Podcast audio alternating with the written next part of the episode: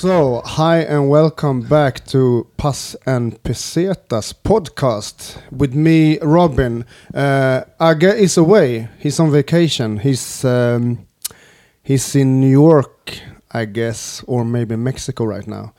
But um, I'm joined by a very good friend called uh, Garrett Smith.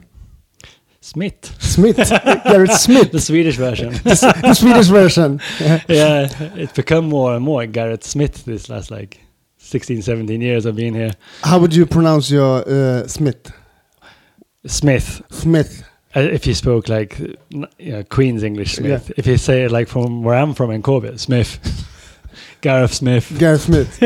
and uh, in in Swedish you say Gareth Smith. Garrett Smith. Gareth Smith. Gareth, Gareth Smith. Garrett Smith. Welcome to the podcast, Gareth.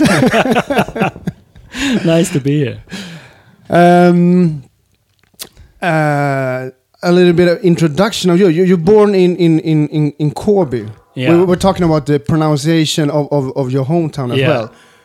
You're saying Corby, Corby. and I will say Corby. Cor, Cor, Corby. Corby.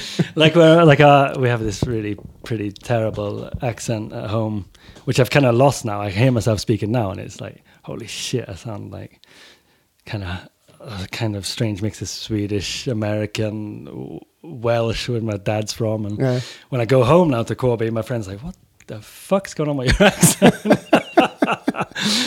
But I think it's a mix. Of, I think this accent has become this way through. Uh, it's, I think it started when I was working in bars and pubs here in Stockholm Yeah. and learned Swedish quite quick when I moved here. And then when English really like pain in the ass English tourists came to bars, I didn't really want to like give away that I was from Corby or England. so this kind of like thicker accent started coming on just to deflect. I was like, because the last thing I want to hear is, "Oh, you're from England as well," whoa, and then it's like that whole thing starts. Do a lot of people want to speak English with you when they know that you're not from Sweden? yeah, Yeah. I think that was actually the um, the most difficult thing about learning Swedish. Especially in bars, I guess. Yeah, Yeah. and even all my friends, because um, when I, I mean, when I did, when I went to like SFI Yeah. here and uh, started learning Swedish, then I'd kind of been living here on and off for maybe uh, just over a year, year and a half or something. So I had quite a lot of friends who really, from here, who loved speaking English. And Yeah. so when I started speaking Swedish, it was kind of hard for them to let go of that. And and that was the hardest thing for me about learning Swedish was the fact that everybody wanted to speak English all the time. So I would like start trying with Swedish and they'd just answer in English and and then still, you know, sometimes now I'm, I'm at parties. I've been here yeah, 17 years and been speaking Swedish for maybe 14 years or something. And even now, if it's like a really old friend I haven't seen for a long time, they'll just like start babbling in English Yeah. when they've had a few drinks, obviously. Yeah. So I'll be speaking Swedish and they'll be speaking English. It's this really fucked up situation.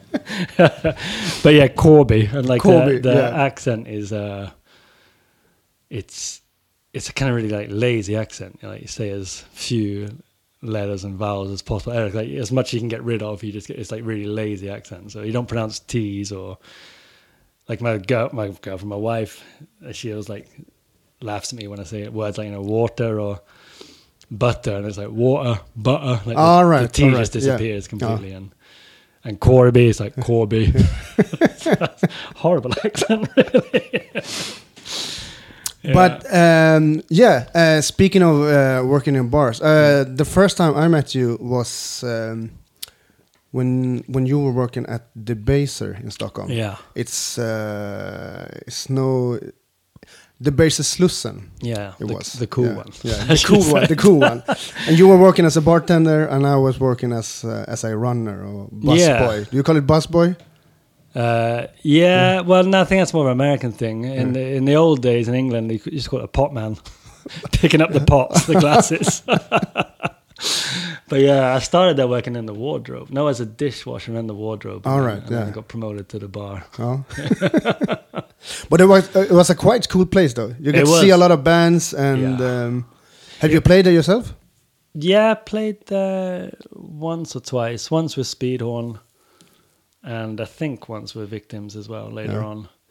But it was it was a it was uh, in the early days it was a great place to work, and like everybody who worked there, kind of it felt like everyone who worked there played in bands as well. So it was like a kind of rolling personnel thing where it's, you know people like myself would be away for five six weeks, come Mm. home and then go back to work, and other people would be gone on tour and stuff, and it was kind of like pretty inspirational and a really fun gang. I can imagine that, I think they kind of wanted it like that in the Yeah. beginning because it was such a.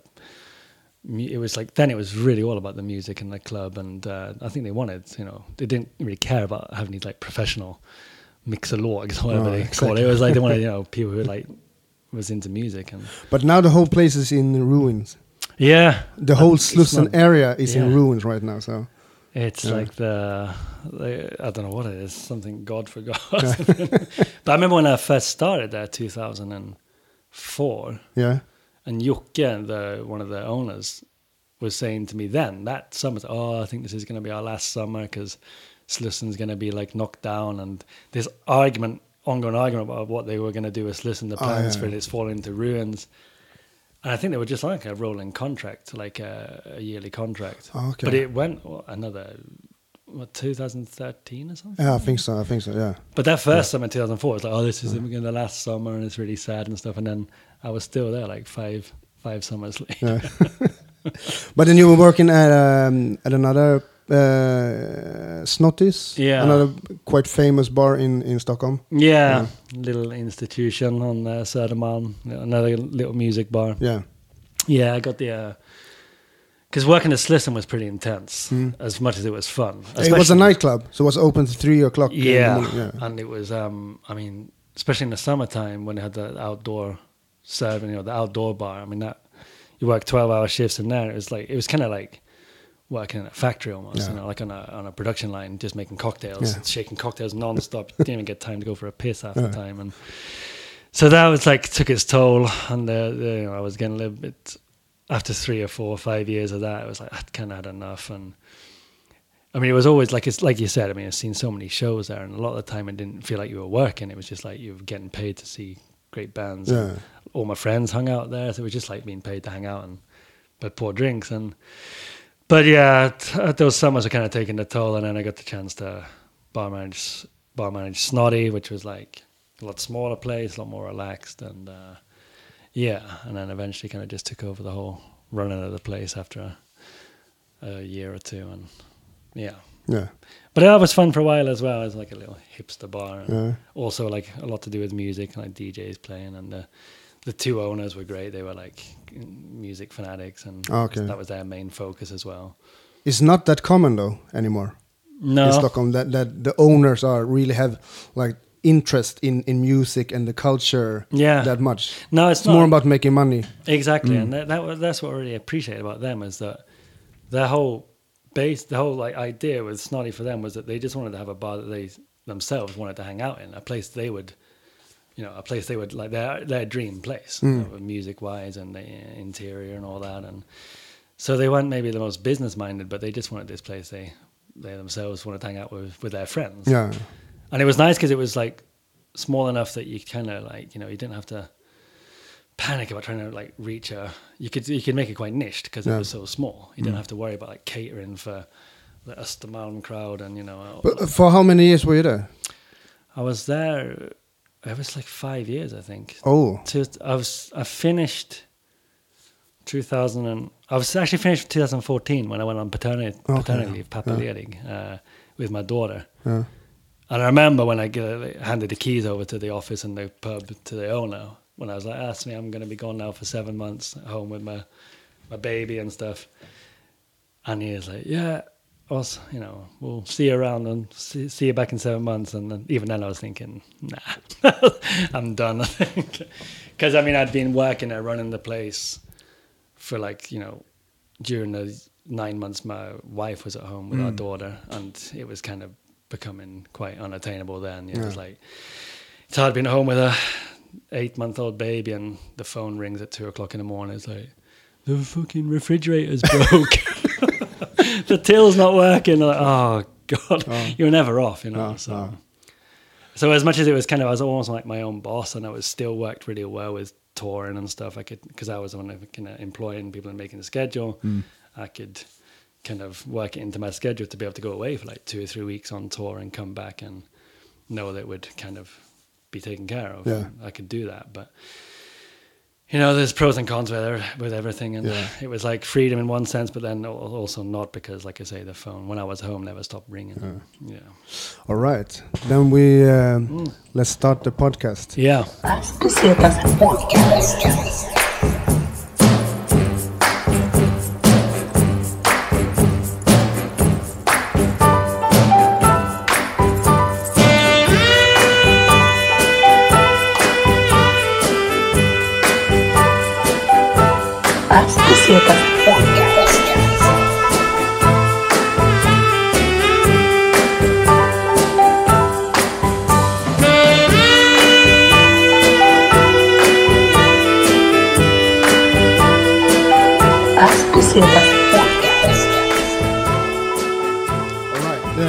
Reason why here, or what we're gonna focus on um, in the podcast, since it's a podcast about traveling, it's because you've been kind of touring, kind of your whole life. You've been on the road for for so many years.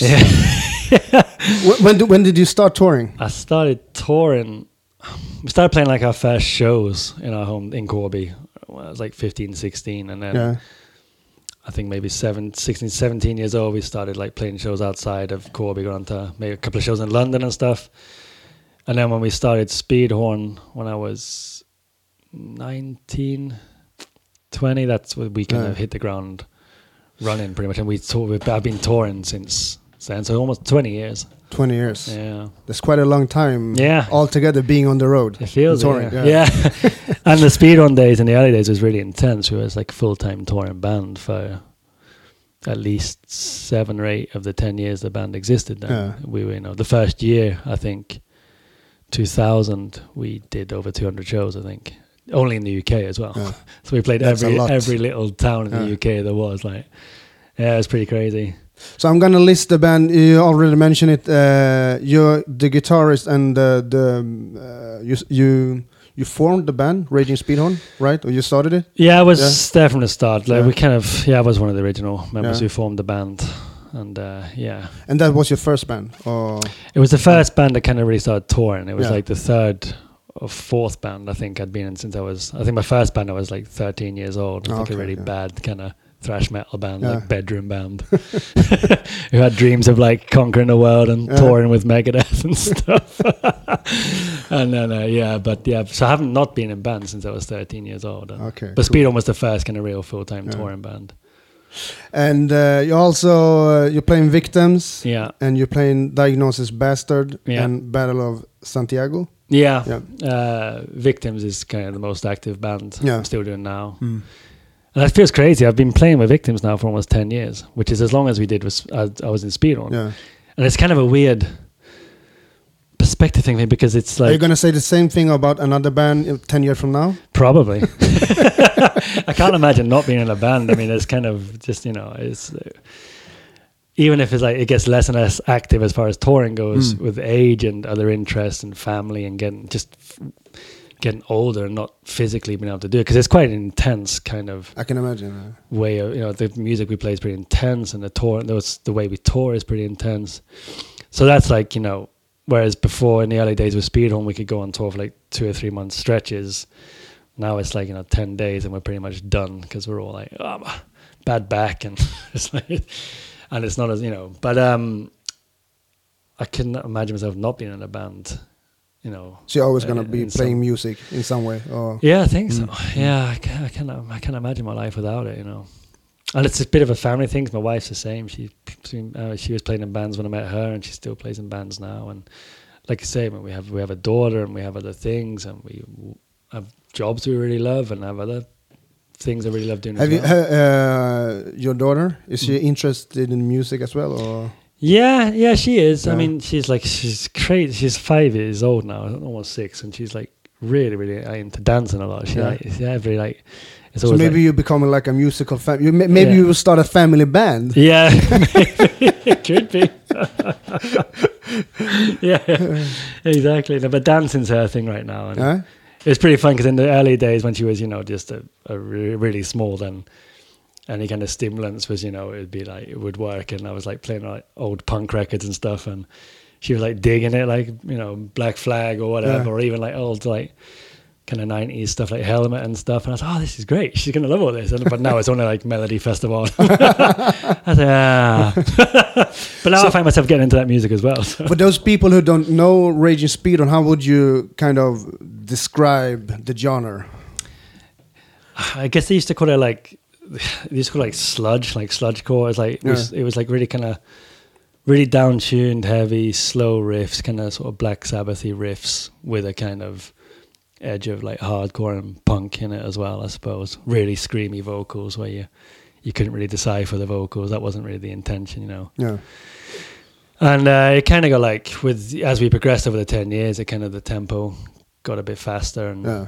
a bit more. But you kind of categorize people would categorize you as a hardcore punk rock band or No, more like Oh. a kind of sludge metal, Sludge, sludge, metal Mm. band. Yeah, I would Mm. say with kind of you know, with hardcore and punk in its ethic and its roots, of course.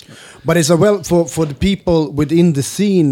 Raging Speedhorn Mhm. is a, is a well known name.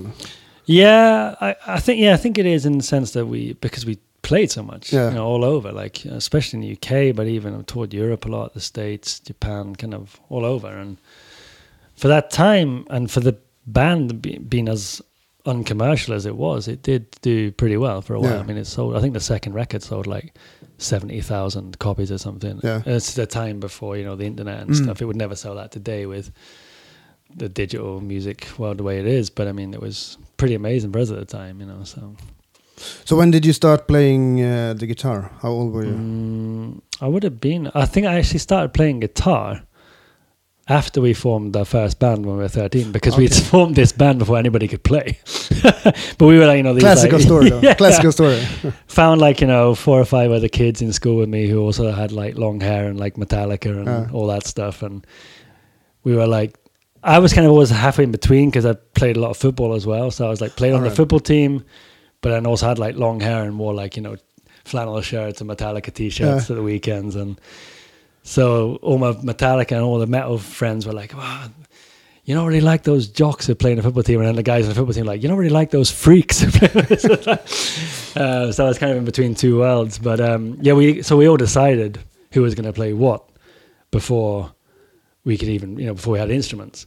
So I was like, I want to be the guitarist. I want to be the drummer. I was like, okay. So then it was like, well, I guess I better ask my mom and dad for a guitar for Christmas then. And Cool. yeah, so we kind of taught each other as well. So we, yeah, it was pretty fun. We started writing songs as soon as we could. We learned like a couple of chords and started writing songs. So I've never really been into um, trying to play other music. You know, like I was never one for like sitting down and trying to learn the like blues scales or like Ah, okay. old songs. We, I was just always interested in writing my own music, Yeah. as shitty as it was at that time. So. Uh, speaking of football, uh, you still uh, enjoy watching football today?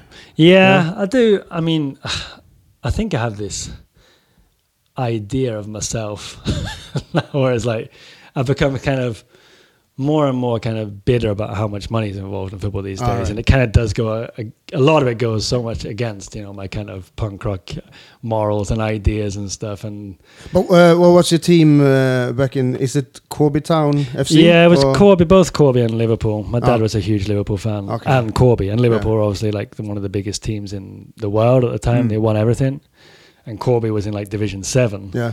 And my dad, it was either every weekend, it was either Corby or Liverpool. Okay, so it was okay. like you know, forty thousand people at Anfield or five hundred people at Corby's ground, and Okay. but my dad now still goes like home and away games to Corby, following them all. Oh, he does? country. Yeah, Oh, he loves nice. that. He like writes the pro, you know, the match program. Uh, He's been like the editor of the match program. and okay. Okay. My uncle used to work on the gates with the tickets and stuff. It's like a real family thing. So, and I love football on that level still. I Mm. really do. I mean, I love the game, but I kind of hate what's happening to it. But like I said, I do kind of have this picture of myself of being like, you know, anti-capitalist and against all this like f- modern football. But then, you know, when Liverpool got to the Champions League final last year, I was still like jumping up and down, going Yeah. crazy when Yeah. they, when they equalised against Real Madrid. So, yeah. But um, you also write for. Uh, you have your own blog Mm. that you've been writing for for a couple of years or 10 years 10 now. years, I yeah, think yeah. next year, uh, 2009 I started it. So next year will be the 10th year, yeah. Punk rock and coffee. Yeah. Yeah. Yeah, exactly. And uh, what is the blog about? If you would like summarize it. It's about kind of the everyday life of being in like a DIY punk band, you know, touring. it's about it's about life on the road in a DIY punk band. Basically, that's how it started. So it was kind of like I was writing live tour diaries when we were out touring with victims, Mm. and I kind of wanted it to be like you know like a, a real sort of honest, scaled down look about no like a lot of crazy stuff happens on tour, and it's you know some stuff you can't even believe. Kind of it happens. It's like "F- did that just happen? So there's a lot of that, but then at the same time, I think it's kind of interesting in just the, the real life side of it as well. There's a lot of mon- monotony as well, and you know, sitting for hours and hours in a in a van going between like two towns in the states, you know, like eight hour journeys every day, and just the stuff that goes through your mind when you're doing that, or the things you see, the people you meet, and the floors you sleep on, and all that kind of thing. So I started off about that, mainly about touring with victims, Mm.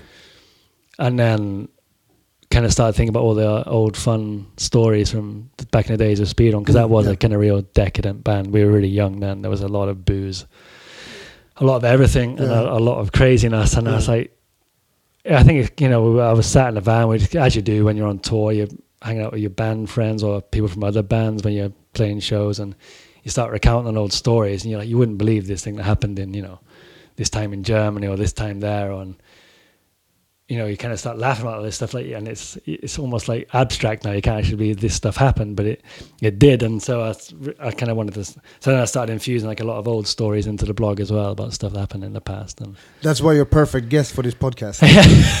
These are the stories that we want to hear. so- Because you're recent, you're you're, you're uh, recently working on a on a project uh, which will become a book, yeah, right? You will release a book. Yeah, based on the blog, I kind of always wanted to do like a a compilation of some of the blog posts to have in book form because I love you know paperback book form. Uh, I've always loved that format. I have you know hundreds of books at home on shelves, and I, I get some kind of sense of well-being just being around books. And I've always, as much when we were younger and started re- releasing records, the main thing about releasing a record was just have your own copy on your own record shelf amongst all the vinyls and CDs Yeah. and stuff. And it was kind of you know it was first and foremost for us, and then if anyone else bought it as well, then great. And that's kind of how I feel now about having a book. Is I want it um, first and foremost on my own bookshelf, and then if anyone else is into it, then that's great. But um, yeah, the idea came up a while ago. Again, through like talking through friend, with friends and recounting old stories, and uh, but it went from kind of making like a compilation of my favorite posts over the last ten years from the blog to making it a story about Mm. Speedhorn and the ten years we had together. Since it's just been like the 20 anni- 20th year anniversary of forming the band in 1998, Yeah, and we just did a show for it in London, like a one-off, which I was back involved for because you know I've, we finished 2008, and I I was done with it then. I didn't really want to ever go back. And as as much as a couple of guys in the band are still some of my closest friends, I was never really interested in revisiting that kind of musically or emotionally. Mm, mm. Um, but when this 20 year thing came up, it felt like you know a fun thing to do, just as a one-off show. And uh, I already had the book idea going before, so I was kind of already in the process of writing the book. And so I've I've taken some of the blog posts and um, rewritten and reformed a lot of them, and then written maybe 14, 15 new chapters.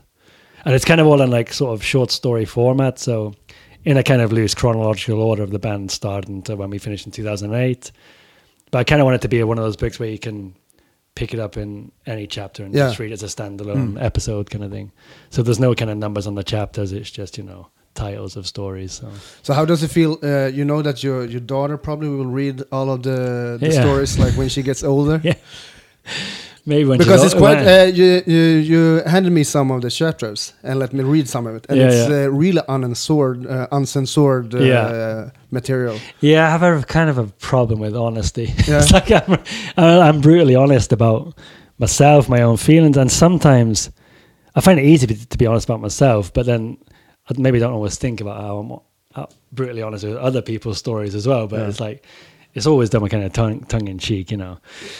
But uh, I kind of have realized that over the because when I started writing the blog, then it was like I was writing it purely for myself, Yeah. not knowing if there was going to be one or two other people reading it or 10 or 50 other people reading it but it didn't really matter because i could then i was like i could there was a freedom in being able to write exactly what i wanted and Yeah. about myself Mm, mainly horrible things that have happened funny things that happened tragic things and it does kind of change a bit when you realize that you the blog started growing, a bit of a wider audience, and then it's like things start creeping. Like shit, what if like my work colleagues start reading Oh, yeah, this? yeah, yeah. Because they have this completely other image of me Mm, yeah, at work. Obviously, I'm like as Yeah, you're a different person now than I'm than from those stories. Yeah, I mean, I'm a different person working as a social worker at a homeless shelter than raging speedhorn 20 years ago. you know, obviously, I mean, so you do think about that, but it, but I still can't help being completely honest about it. So the question of my daughter reading it, then of course, but maybe when she's older, I think, you know, and she's kind of already starting to experience life on her own terms a bit, maybe. So it's gonna uh, maybe it's gonna be like this other punk rock classic, uh, "Please Kill Me." Yeah, yeah. that book. yeah, oh yeah. So do you have Great any book. other favorite uh, like um, uh, books about being on tour that you have read, like from other bands? Or Yeah, and not always like necessarily music I'm into, you know, or like bands I'm into, but like I mean, like the classic uh, Motley Crue book, The Mm. Dirt, which I mean, yeah. I've I've never been into Motley Crue or that kind of hair Oh. metal thing whatsoever. It's like way outside my interest zone, but um, that book was amazing. yeah. And I think it's really entertaining. It reading. is, it's really entertaining Because I've never in, been into that band either, but but Yeah. reading it is really interesting. yeah. Yeah. and I think as well a lot of it about because it's so honest and Mm. raw and it's really entertaining. But then there's like passages in it where I was like sat up in bed reading at night, you know, my wife lying beside me asleep, and I was like sat there crying in the book because there's Uh. some really sad moments Yeah, in there as well. Mm. And now I thought that was an incredible book, uh, and it was one of those where people was like, "You have to read it," and I, I was like. Motley Crue, ah, fuck that, and I was like, fucking cheesy shit, Yeah. and you know, I, I hate the whole rock and roll thing and sex, Yeah. drugs, and rock and roll. That was kind of always against my whole like punk rock uh, values, but um, but that was an amazing book, and Yeah. it, it probably did kind of inspire a bit my own writing as far as the honesty in the whole thing Okay. goes, Mm. and also uh, you know far more towards the music I love, but like uh, Henry Rollins, Get in the Van Mm, mm. book was a huge inspiration to me. The whole Black Henry Rollins was in Stockholm recently. Yeah, I was at the Did show, You, you yeah. to the show? We go every time. Yeah. it's like he comes around every two or three years, and we always go. Me and my wife. It's like you know, it's like seeing an old friend on stage or something. Yeah, I think it's maybe the fourth or fifth time I've seen. Will he ever get too old to like perform and doing what he's doing? I don't Or- think so. No? I don't. I mean, ah, not Because he seems like a quite honest person as well. yeah, yeah. Also, like you know, quite inspirational to me in that sense as well. And, Mm. and the fact, like I say, that he's he's getting old now, but he's still just as relevant and valid and really interesting. And he's changed what he is over the years. Maybe from obviously he's, he's not the singer in Black Flag anymore, Mm. but he's this amazing like speaker and writer and like I say, too old. I mean, he still stands there, speaks yeah. completely like unbroken for almost three hours without a mic stand, just holding the mic in his hand rigidly up to his mouth. Know, he's like three hours. It's incredible and entertaining. And yeah, that book, Get in the Van, was like something that um, got me through a lot of hard times when we were touring with Speedhorn, and you know, Okay. Because it wasn't always like fun and games. There was some real like, sometimes you just desperately wanted to go home, or the van's broken down again, and you stood in the rain trying to change a flat tire, and Yeah. You'd kind of pick up that book and start reading it, and it was like Black Flag. It always, it was always had it worse. It was like you think all the shit that happened to us, and it was like you know that band. It was like ten times more of the shit they went through. So. Probably your book maybe will do the same for someone else sitting in a van 10 years from now. Maybe. so what do you say? Should we um, Mm. uh, start to uh, uh, dive into some of your stories? Yeah. yeah. Because you've been, you've been, uh, as you said, you've been uh, in in UK, of course, Mm. and you've been in in Europe. You've been to the States. You've been to uh, to Mexico. You've been to Japan. Mm. Uh, where do you want to start off? Like the first. Um, Yeah, I think in the UK. In the UK, yeah. like you because in those that was probably the most intense period of touring I've ever had in my life. Was that those those especially those first two or three years Speedhorn ninety nine to two thousand and three. mm, It was pretty much full time touring, and it to the point where it kind of broke the band almost. You know, we we were like six guys. did you book all the shows yourself, or did you No, have we- someone? uh, we had someone working with like Yeah. a, a manager. We had like a manager, a management team. But the great thing was the manager who was kind of working his way up in the music industry, and now he's a incredibly successful um, entrepreneur, whatever you want to say, in the music industry. But then he was also from Corby. Like, Okay, he okay. grew up in Corby. He wasn't. Born there, but he grew up. He spent his high school years in Corby and Okay. had this huge connection to the town. And we were kind of he thought. I think he thought like the music we were doing was interesting, but what he thought was really interesting was the fact that we were from Corby, and he, he, had, Okay. he had this really romantic connection to the town. He loved it, and and he was just like us as well, a proper, you know, kind of geezer, kind of could talk for England and had loads of stories himself. And Okay.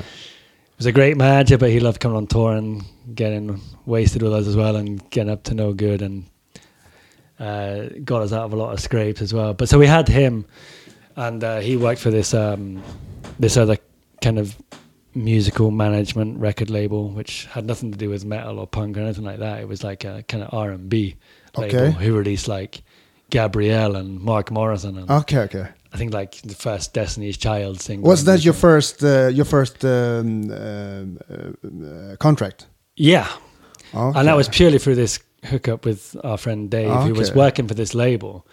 And it was- Interesting. and it was like this: the guy who run that label was like this kind of Jamaican gangster guy called Yeah. Johnny Laws, who was a real shady character. okay. Yeah. who was dealing with all these like you know big R and B acts, and Dave was working for him, and he found us and somehow managed to make it semi interesting for this Jamaican gangster guy to take us on. And he was like, "Let me run it." You know, he was if you like put a bit of money into it, let me run this as like a kind of subsidiary.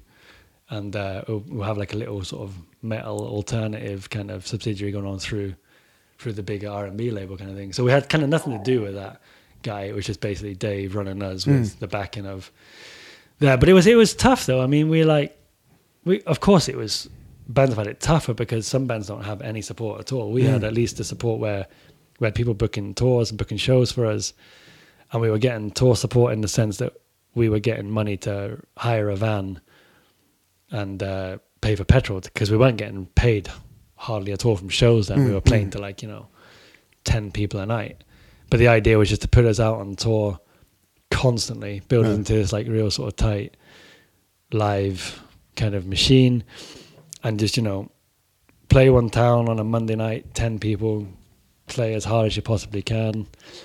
Three, four months later, you're back in the same town again. Yeah. Thursday night, there's maybe 40 people there. Next time, 100 people there, and build it up that way.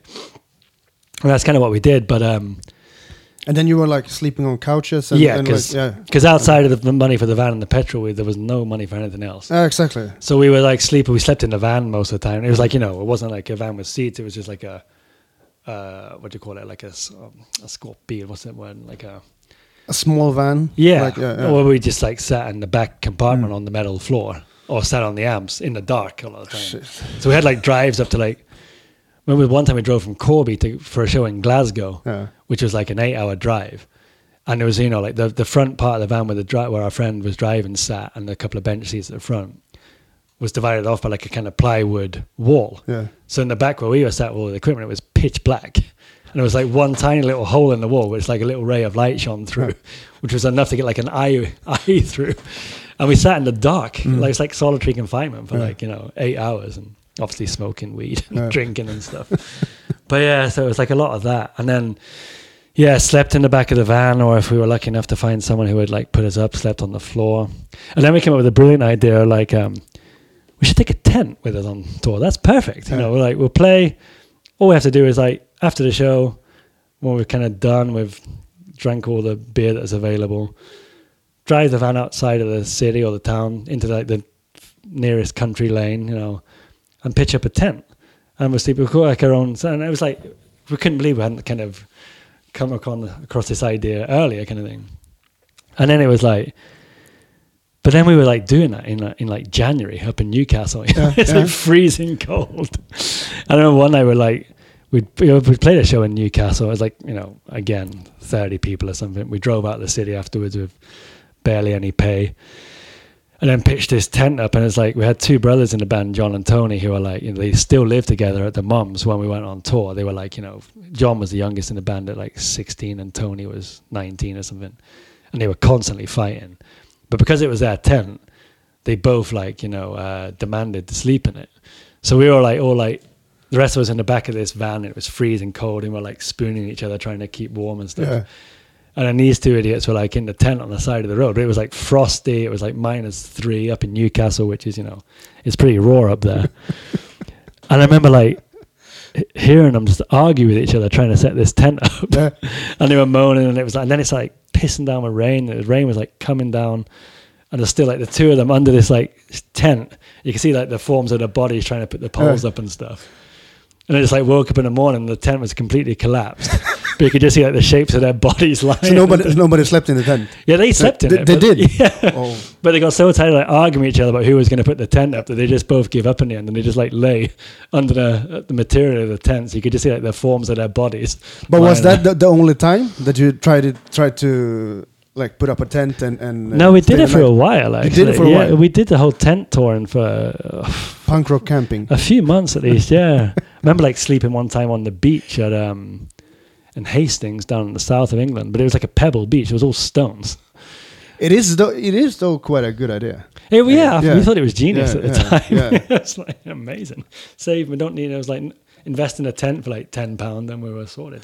But this was this was like the first tour that you did, or Yeah, the first year of touring, I think, yeah, when we were like um touring originally in like you know rental vans, like hiring vans from like a local company in Corby, and then the more and more we played, and we were starting to get like a few more people at shows, and starting to get like actually starting to get a bit of pay for shows.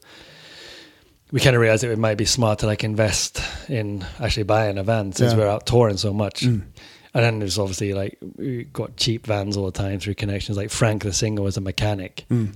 Him and his dad run like a breakdown service in Corby where they you know, okay, like a pickup truck and stuff.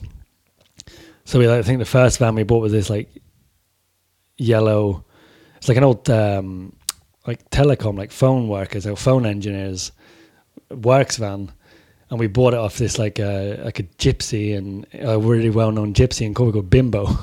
he was this like gigantic, really terrifying gypsy guy.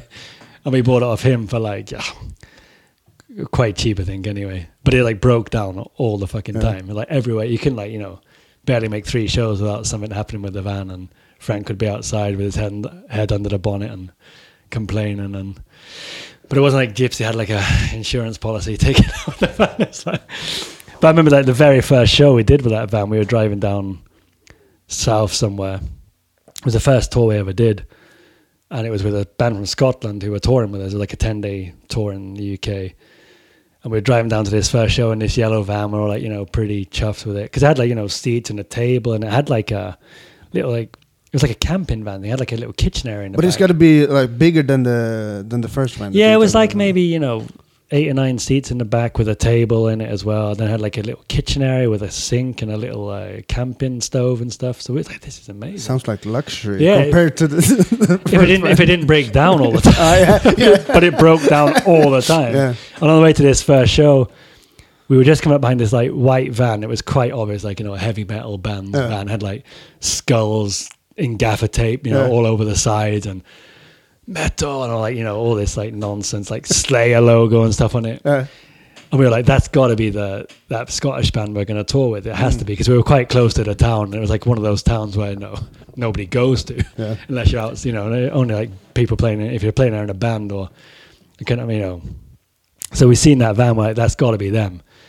So we kind of started saying to our friend George, who was driving, like, overtake them. Let's overtake them. And I started, you know, flipping them off and stuff. So we overtook them on the motorway. And as we passed, it was like the six of us had like our pants down, like our asses pressed against the window, like mooning them as we passed, like Yeah. beeping and stuff, and like laughing our heads off, obviously. and then, like 10 minutes later, they passed us on the side of the road and we're like pushing the van up the hill. and our guitarist is like, I fucking hate this van. and they just like beeped as they drove past. We're like pushing this fucking van up the hill. I was like, oh, God. But did you miss any like shows because of the uh, because of the van No, some down? Or by some miracle we never missed a show.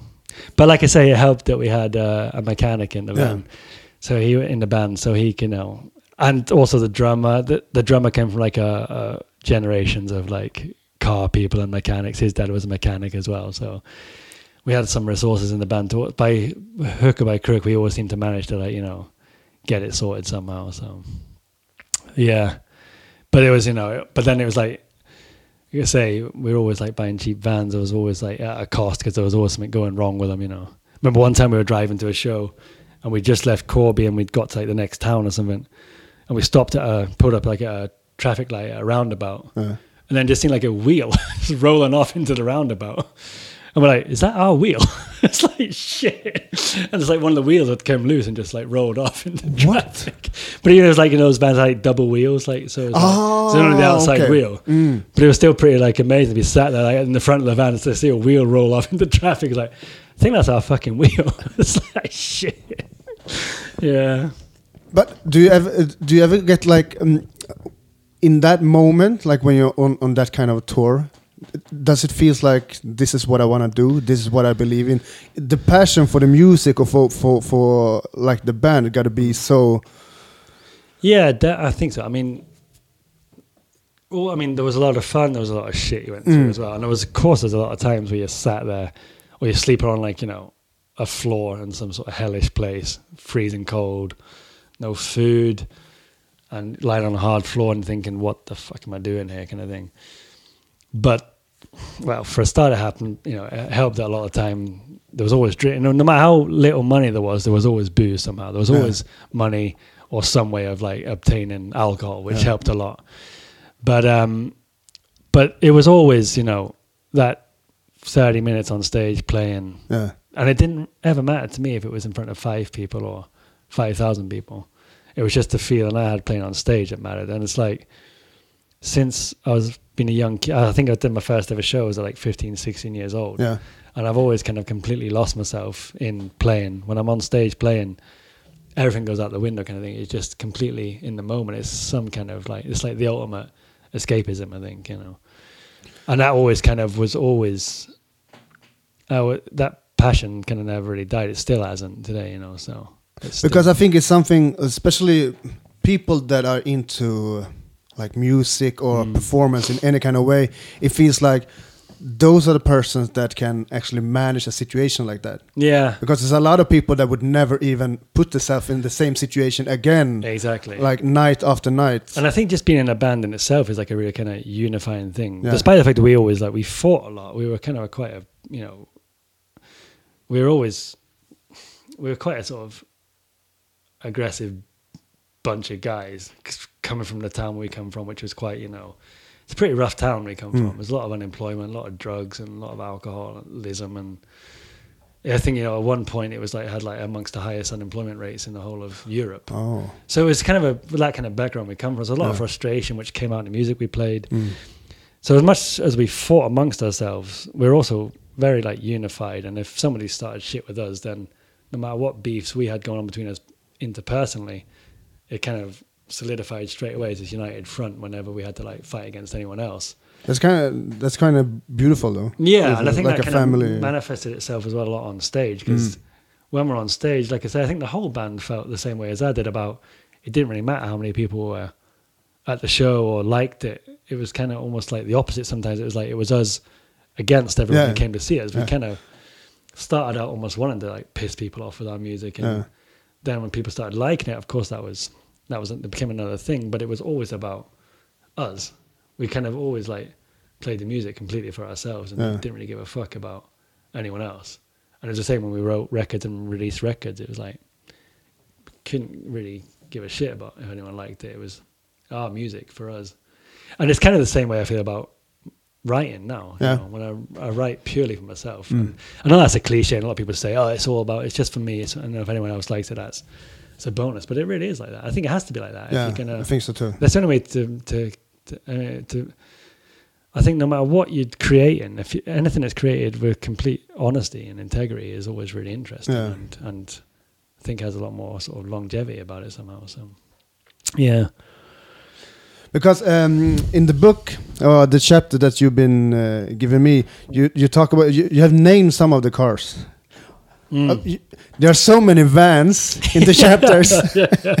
the yellow, the yellow, Yellow uh, van. uh, the telecom van was one of them. yeah. Uh, but then you're talking about a blue van. A big blue, yeah. big van. You ne- never named that. It's only the big blue Big van. blue, yeah. We Was that the, the the the one after the yellow van, or yeah, it was after the Yeah, yellow van, yeah. and that was like that was when I felt like shit. Now we are like now we're on the way to becoming something because we inherited that van yeah, off another band which were complete heroes of ours, a band called Iron Monkey from Nottingham.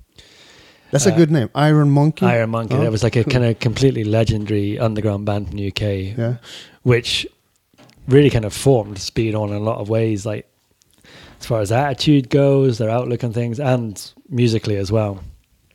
And their bass player actually ended up becoming our tour manager for a long time. Okay. A really good friend of ours.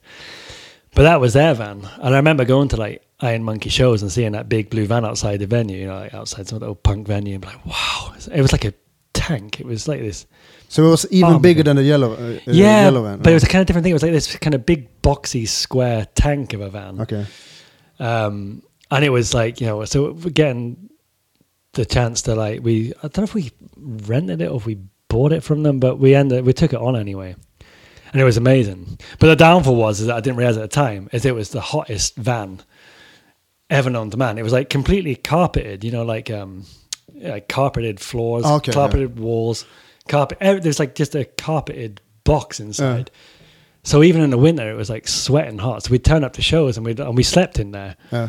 So you'd sleep on the carpeted floor underneath the bench seats or wherever you could, f- a little bit of space you could find to sleep in. And it'd be like January, and we'd all be sleeping in like our boxer shorts, like sweating, like peeling yourself off the carpet in the morning, like with no like saliva in your mouth, like. "Ah." But but it's uh, got to be such a small space uh, where you sleep because you had the full rig, right? Yeah. You had all the drums and you have. Uh, had a little compartment in the back for the drums, like a Yeah. little, but then we slept in like where all the seats were. But that's one thing you become like So how many were you in the band? Four, we were fi- six in the band, and then we always had a couple of friends on tour. There's one like helping drive, another helping sell T-shirts or something. So we were always at least eight people, and you become really good at finding like places to sleep, Yeah. or you become really accustomed to like sleeping in really cramped conditions, and it doesn't really bother you now. And some of the places I've slept over the years, when I hear, like when I when I hear friends of mine who don't really come from that world, you know, talk about holidays and all, oh this hotel we slept, it was awful. It was Yeah. like they could start complaining about hard bed and stuff. You know, I've slept in like in like elevators, in toilets. I actually slept in the toilet uh, at a train station once, just for someone to you know some shelter, like a Oh, yeah. disabled toilet on the floor Oh. Beneath the, the the the John kind of thing, and because you do kind of you, you develop this mindset of even when it's at its worst, Yeah. you kind of you you just lying there thinking, just close your eyes, get through this. Tomorrow's another day. You'll wake up. You know, you'll be you're gonna survive this. it's not gonna. It's not, But I guess I guess uh, this uh, uh, this um, experience got um, got to help you like nowadays when you're working with uh, homeless people Yeah. and, meet, and to get to hear hear their stories. Yeah, I guess. absolutely. Yeah. And about the whole thing, I think like it even goes back to me. Goes back to when I was like 16 year old kid on summer breaks from school, working in the factories in Corby. Because in Yeah. Corby, that's pretty much all there was was the factories. You know, that's where you, where you used to work. And you know, when you f- start doing your first jobs at 16 years old, and it was like you know production line factories. I worked in like sandwich factories, chopping like cabbage in half for nine, ten hours a day Yeah. big machete, big vat of freezing cold water with cabbages in it. Pull a cabbage out, chop it in half, throw it into like a big wash basin to be washed, and you do that for like nine, ten hours, and it was horrible. Uh, And it was really little pay, and there was like you know a radio station on with the same fucking eight songs going on rotate the whole day, like you know Alanis Morissette and all these other horrible like pop songs. And you would sit there and just think, just you'll get through this, and just keep Yeah. just get your head down. Don't think about the time. Don't think about okay, it's six o'clock in the morning. I'm going to be doing this for the next ten hours. Just get through it, kind of thing. And I think that's got me through a lot as far Yeah. as you know, like some of the worst times on tour and where you're sleeping and or even there's just tough times in life kind of thing or Yeah. now where i work with this uh, you know realize that there's always another day there's always Mm. there's gonna there's gonna be an end to this it's not Mm. forever kind of thing you know so when you're having your toughest times it's just a skill i've developed just to be able to get my head down and get through it kind of thing you know so all right, yeah Back to the blue van. yeah, so that blue van. One of my fam- favorite memories of that van was um, it used to have the um, like the oil tank Yeah. was inside the van next to the driver's seat, between the driver's seat and the two passenger seats up front. There was like this tank which went down into the engine where you filled the oil up, and it was the heaviest van. It was like you know it was like a tank. It was so heavy that it was hard getting up hills and it's in a slight incline most of the time. Oh, You'd be- okay, You'd be okay. going like people would be like walking faster up a hill than they'd be driving. It was like really embarrassing. And so if you go like in traffic in hot Yeah. weather, there was always a danger of like the engine overheating because the oil would just drain away. It was like so, it needed so much kind of you know it took so much power all the time. And then so we were one time we are stuck in traffic on the motorway somewhere, and Roddy who was driving was like, "Fuck, the oil's disappearing, and soon the engine's Wow. gonna like lock up. Hmm. It's gonna it's starting to like smoke out the engine." And so we had like so a few bottles of water lying around in the back of the van. He's like, "Everybody start like you know filling the the oil tank up with With just- water? with water, just to keep it like you know fluid in there." So we started doing that, but then that kind of soon like just evaporated, and he was like, "Shit, what are we gonna do?" And uh, we realized if we got if we if the engine died there, we'd be completely fucked. Kind of Yeah. We were nowhere near like a garage or anything like that. So Roddy came up with the brilliant idea of like if we all like started taking a piss in this oil just to get fluid in there. so there was like eight of us taking turns just like trying to aim. So we kind of I don't know how much piss we ended up getting in there, but it carried carried on going for a little while anyway. Uh. And then Roddy was like keeping his eye on the meter, and it was like getting hotter and hotter. And then eventually, like this cap on the oil tank just like blew off in like an explosion, Uh. and Roddy got covered in steaming hot piss. Like, like a mixture of like eight people's piss just like exploded all over him. And he was like, I fucking hate this band. and we were all like crying with laughter, obviously. And then the van died. oh, insane. Poor bastard. And he like Roddy like was on tour with us, I think, for most of the ten years and put up with like a lot of shit through the years. yeah. But uh, uh, speaking of like fluids from from the body, you- you have uh, uh, one part in uh, one of the chapters where you're talking about a guy that puked Oh in the yeah. car. yeah. Tell me about that story. Yeah, Darren, the bass player, was um well, like we we all like to drink, but he liked to drink. he was like he was always the one from the beginning. Like I remember, I remember even Dave, our manager's like, he's gonna be the one that you need to like rein in with the booze because he just loved it from the start. You know? Uh, but he was like pretty professional with the whole thing, and we were like one of those journeys where I think it was like a rental van. We're in the back of the van. It was pitch black, driving home from a show somewhere and we just like sat around having a few joints and drinking some. And then uh darren just starts making noises like we have to pull over. I'm gonna be fucking sick. And we're like on the middle of the motorway. There's nowhere to stop. Like, and roddy's like just try and hold it. Just try and hold it. It's like no. And the next thing we just hear him like in the you couldn't see him because it was so dark. But just hear the sound of him vomiting and we're like oh for fuck's sake. So we were like pull over like come to a screeching halt. Yeah. Everyone dives out the sliding door on the side of the van, kind of disgusted, you know, like mock disgust. It's like not as if none of us had ever done that before, kind of thing. But like, you know, the, any opportunity we had to like start moaning about someone else in the band, we took it We're like Yeah. you know gleefully kind of thing.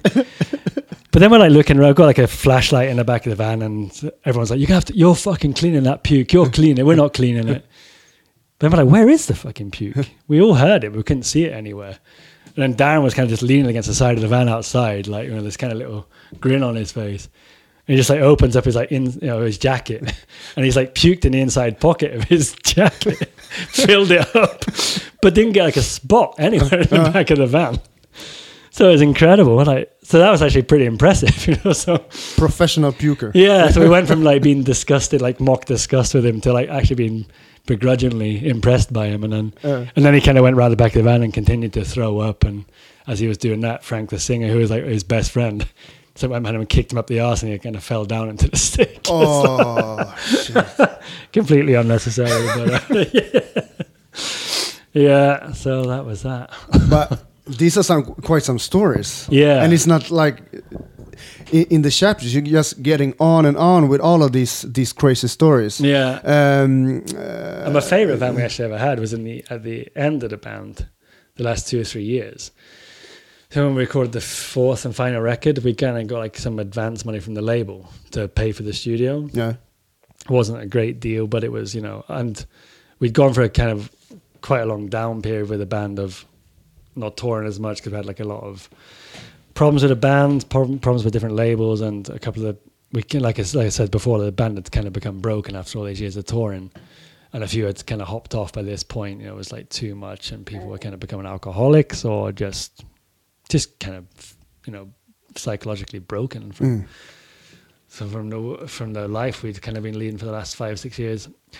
But then you know we got some like new faces in the band who are like old friends of ours, so it was like you know still like kind of family.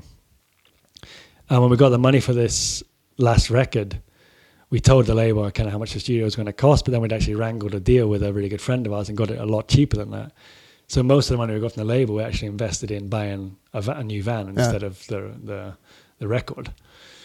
And it was this old. Um, it was lived a life before as a disabled kids school bus, so it had like the big steel ramp on the back for wheelchairs and stuff. And our drummer Gordon had got it from somewhere, and because it was registered as a disabled kid school bus, it was tax exempt, so you didn't have to pay road tax for it. That's Which we thought was genius. This is the bus that i that you named Betty, right? Yeah, Betty, yeah. Yeah, yeah. And uh, we toured uh, that van like all over Europe. We went over the Alps. Five, But how how times. big is like a, a school bus? Is it It was like a kind of it's like school like bus. from from The Simpsons? That kind of like yeah, the yellow exactly. yellow, yeah, about that size. Yeah. But obviously, so this the fact that we kept this wheelchair ramp on the back Yeah. Was what enabled us to skip paying tax. But it was also about two ton. It was so heavy that it was like it was it was the slowest van on the face of the planet. I think you know. So when we were touring around Europe in it, which we did a lot, and we were say touring with other bands, and what would be for the other bands say a four or five hour drive somewhere on the mainland in Europe, it would take us maybe 11, 12 hours.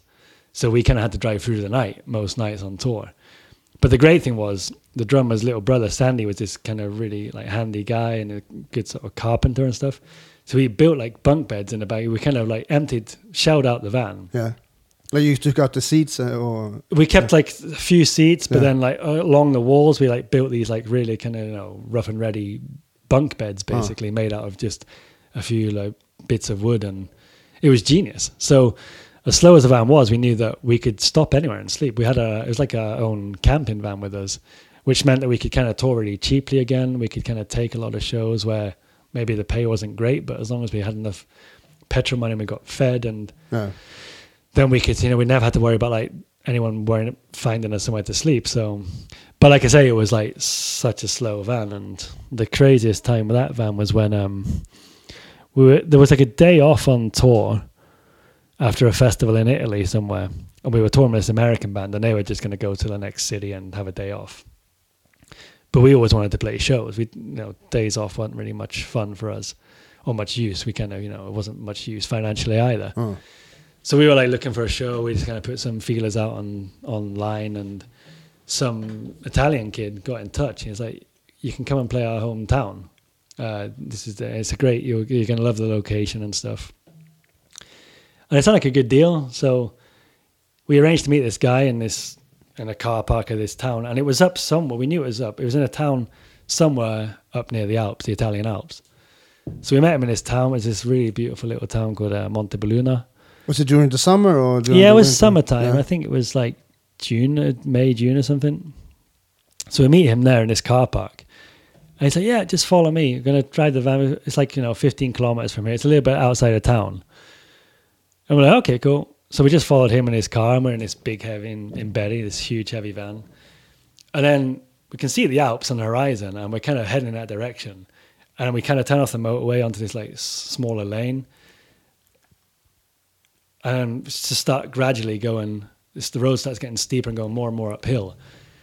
And we're like, shit, I think the gig seems to be up in the mountains. Yeah. So we're all in this van, and then it starts getting really, really steep. And I think Jay, the guitarist who was driving at the time, he's like, the fucking, it's getting really, really hot in the engine, and you can feel the van. It's like screaming and doing its best to get up this insanely steep hill. And Jay's like, it's getting really hot in the engine. And then the next thing, flames start coming out of the motor, like Oh, actual shit. fucking flames. And he's like, the van's on fire. Oh shit! so he like, he didn't even brake. He just like jumped out of the driver's seat and just jumped out the side What? door. And we all follow him. And then someone's like, fuck's sake, pull the handbrake, pull the handbrake. kind of thing. Because he had like just panicked and didn't even care about the handbrake or, you know, keep saving the van. He just jumped out on the side of the mountain road. And so somebody like had like some a hero, you know, fucking jumped in the van and pulled the handbrake and got the van to a stop. But the van was actually on, the engine was on fire. Yeah, It wasn't like big flames, but it was like flames at Yeah. least. So we uh, stopped. You know, You started pissing again? we did have some water around. So we managed to extinguish it with a bit of water. And then this guy who had booked the show, uh, Lorenzo, his name was, he came back down the hill in his car. He's like, What's going on? It's like the van went on fire, so we're not going to be able to like make it up the show. And he'd been saying to us, you know, we'd stop two or three times because it was getting really hot and we had to pause. And the whole time he'd been saying to us, it's like, you know, one kilometer more, one kilometer more, one kilometer more. And he was saying, no, now the van was on fire. It's really just one kilometer more. I Like, I know, but, you know, the van's fucked, you know, Yeah. and had all the equipment in the back. Are we going to like carry all the guitar cabs and amps up this mountain road? And uh, so we, I think we decided to like just go ahead with him, a few of us. And the actual show was in like, there was this little cottage they had, like a little punk rock uh, uh, collective was living there in this cottage on the side of a mountain road. And they put shows on in like the in the garden in the grounds outside. okay. It was absolutely beautiful. So he said to a few of us, "If a few of us come with me, and we'll see if we can get any any of the, the punks to come back down and help us somehow. See if anyone knows." So I, I and a couple of others went ahead with him, and then uh, we were wondering what the hell we were going to do. Like, because not only how are we going to get the van the, the the last kilometer up this mountain, but what we're going to do for the rest of the tour. We're Yeah, stuck yeah, up a yeah. mountain, and there's Mm. like two weeks left of this tour. So we're kind of, but when we got there, it's like it's a really beautiful sunny day. And the first thing we did is obviously somebody offered us a beer. So like me and Kev, the thing is like, oh, all right. so we start drinking beer. kind of forgot about the van. and then the next thing, the van just like comes trudging up the hill, and we said, "That's fucking Bay. What's going on?"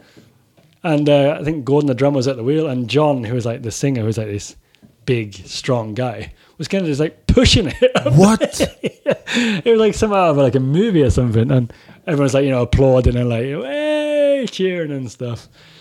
So yeah, we got the van up the hill, and some I don't really know how, but the motor wasn't so damaged, and um, yeah, we got it working again. And then we played this amazing show under the stars, halfway up a mountain Wow. in the garden of this cottage. Yeah. And then on the way back down, the brakes went on the van because it was so heavy, the van going down. Yeah. So much pressure on the brakes, just So it was braking. like from the opposite of, of going, okay. So like on the way up, and the motor, the motor was screaming Yeah. with the heat. On the way down, the brakes are screaming with the pressure of like just Oh, braking all the way down this mountain, all this like tonnage of equipment in the back. And then there's the same thing there. Like Jay's like, well, the brakes aren't working anymore. the, the brakes have gone. It's like fuck. So I was again just like rolled out the bottom and jumped out the van again, and yeah. Yeah, but yeah, we. I think. Uh, But did you get to sleep in the in the um, in the house where they had this? Uh, yeah, we actually did. Yeah. It was amazing. There was like there was like a collective of maybe nine or ten people living Yeah. there. It was this beautiful little place. Yeah, and we slept there. It was it was really really cool. It was a really one of those amazing. Because that's got to be like luxury sleeping. Uh, not not needs to sleep in the. Uh, Yeah, in the I mean, van, we were right. still sleeping on the floor, but Yeah. it was like, yeah, it was indoors and it was warm and it was really nice. But then I remember like waking up in the middle of the night and um, Jay, our guitarist, had like thrown, pushed this guy and his girlfriend. They, they was in some sort of fight. I was like, woke up. I was like, what the fuck's going on? There's all this like commotion going on in like the, the landing area up on the top. Well, we were on the second floor of this Okay. house. I said, well, what's going on? And he'd like pushed this guy and he'd kind of like fell halfway down the stairs and his girlfriend ran after him. He's like, well, it's like all this like Italian like, Yeah. hullabaloo going on. Yeah. And Jay was like a pretty mild guy. He was not really one of the guys in the band that kind of fought a lot. And you could see in his face, he was like completely enraged. And he'd woken up in the night, and the room we were sleeping in, we also had like all our guitar amps and stuff. And this girl, this guy's girlfriend, he'd woke up and found her like completely out of her mind drunk, like pissing on our amps. What? like not knowing what she was doing, obviously. but and he was like, "What the fuck?" so he was like enraged, Yeah. and like I say, and but it was this comical like picture because he they were both drunk this pair, and he'd kind of fallen down the stairs. Yeah. And uh. Jay's like a small guy, not the uh. toughest guy. So he kind of like slumped down the stairs, and then his girlfriend was shout, screaming at Jay, whilst Jay was like the only thing Jay could like think to do is that he had like his Converse like you know plimsoll thing, which is like hitting him with it with his trainer with his shoe. So it was quite pathetic, really. But, yeah, and she'd piss all over the amps. Oh shit! yeah. But they still worked amazingly, so they dried out. but surprisingly, this is not the end of the story, right? With this van? Uh, no, uh, No. with this because you're you're going um, after this show in the North Italy. Yeah. you're going to uh, Poland, right? No, Oh yeah. Yeah. Oh Christ, yeah, yeah, yeah. Well, it was. it is doing the same. It was the same period, stretch, right? yeah.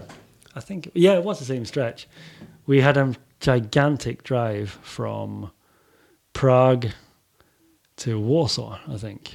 No, sorry, Budapest to Warsaw. Okay. So, you know, it was like, you know, a good 14, 15 hour drive for, for Betty. So we played the Budapest show, took off pretty much as soon as the last band was done, drove through the night, drove through the entire Czech Republic and then up through pretty much all of Poland. And so we were taking it in shifts to drive through the night. Obviously, I, you know, there, there was, I mean, you had nights like that, there was no partying. It's like, right, tonight, you know, because we had a really good friend with us, uh, Lee from Scotland, who was a straight edge guy. He didn't drink. Okay. Yeah. So he was out driving. That's got to be the perfect driver, though. Yeah, it was amazing. but his his deal was that he would drive, do the night drives, Yeah.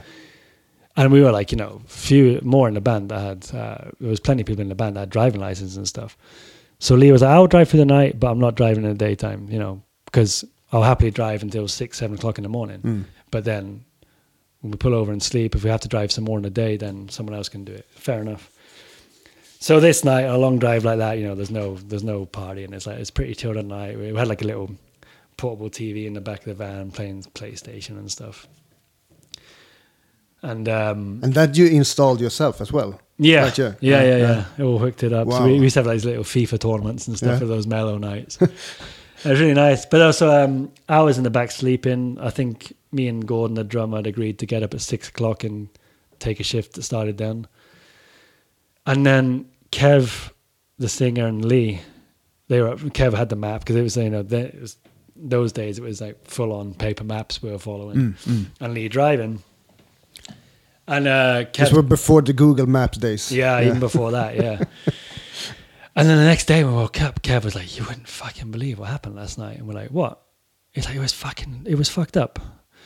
He's saying they were driving along the motorway in in uh, the Czech Republic, and Kev had the map, and he just said to Lee, "It's like it's really strange, but on the map it, it looks like the motorway just finishes. It's like it just stops, and then it's just a, a nothingness there." And Lee's like, that's weird, but yeah, fuck it. And they were like, it was, like, you know, three or four o'clock in the morning, so there was no other cars around. And just as they were discussing this, Lee just like slams on the brakes, and sure enough, the motorway just ended completely. It's dead stop, and it's just a field in front. And obviously, they were like, you know, it was like a motorway that was still under construction or something. Uh, So, but there wasn't really, uh, there probably may have been signs, but they were like, you know, in Czech or something. So they had to like bring the van to a screeching halt, a halt, which with Betty was like, you know, quite a strain because it was so much weight on it. So the, the, the braking distance was quite long at the time. So they came to the screeching halt, and then it was just like two choices, left or right. And I was like, where the fuck do we go from here? And they didn't want to wake us guys up, you know, because everyone was sleeping. And then off to the left, I think you know they could see some like lights. It must be like you know they so they decided it must be like a village or something. So let's just go there, just hmm. aim for there, and we'll see where we get to. So they went left, and it was just like on this like dirt road, you know, really like you know hobbly road, and it was bouncing all over the place. And then they get to this village, and they're kind of just creeping slowly through it, you know, like in the darkness of night. And they're kind of like trying to work out. They can see there's quite a lot of sort of debris on the road, Yeah. And they're like, "What the fuck's all this stuff on the road?" And then um, they realize it was like dead cats. There was like loads of dead cats on the road, just spread about. And they were like, "This can't be real. This is Oh. fucking bizarre." So it was kind of like you know, crawling the way, kind of slaloming through all these dead cats lying about on the road.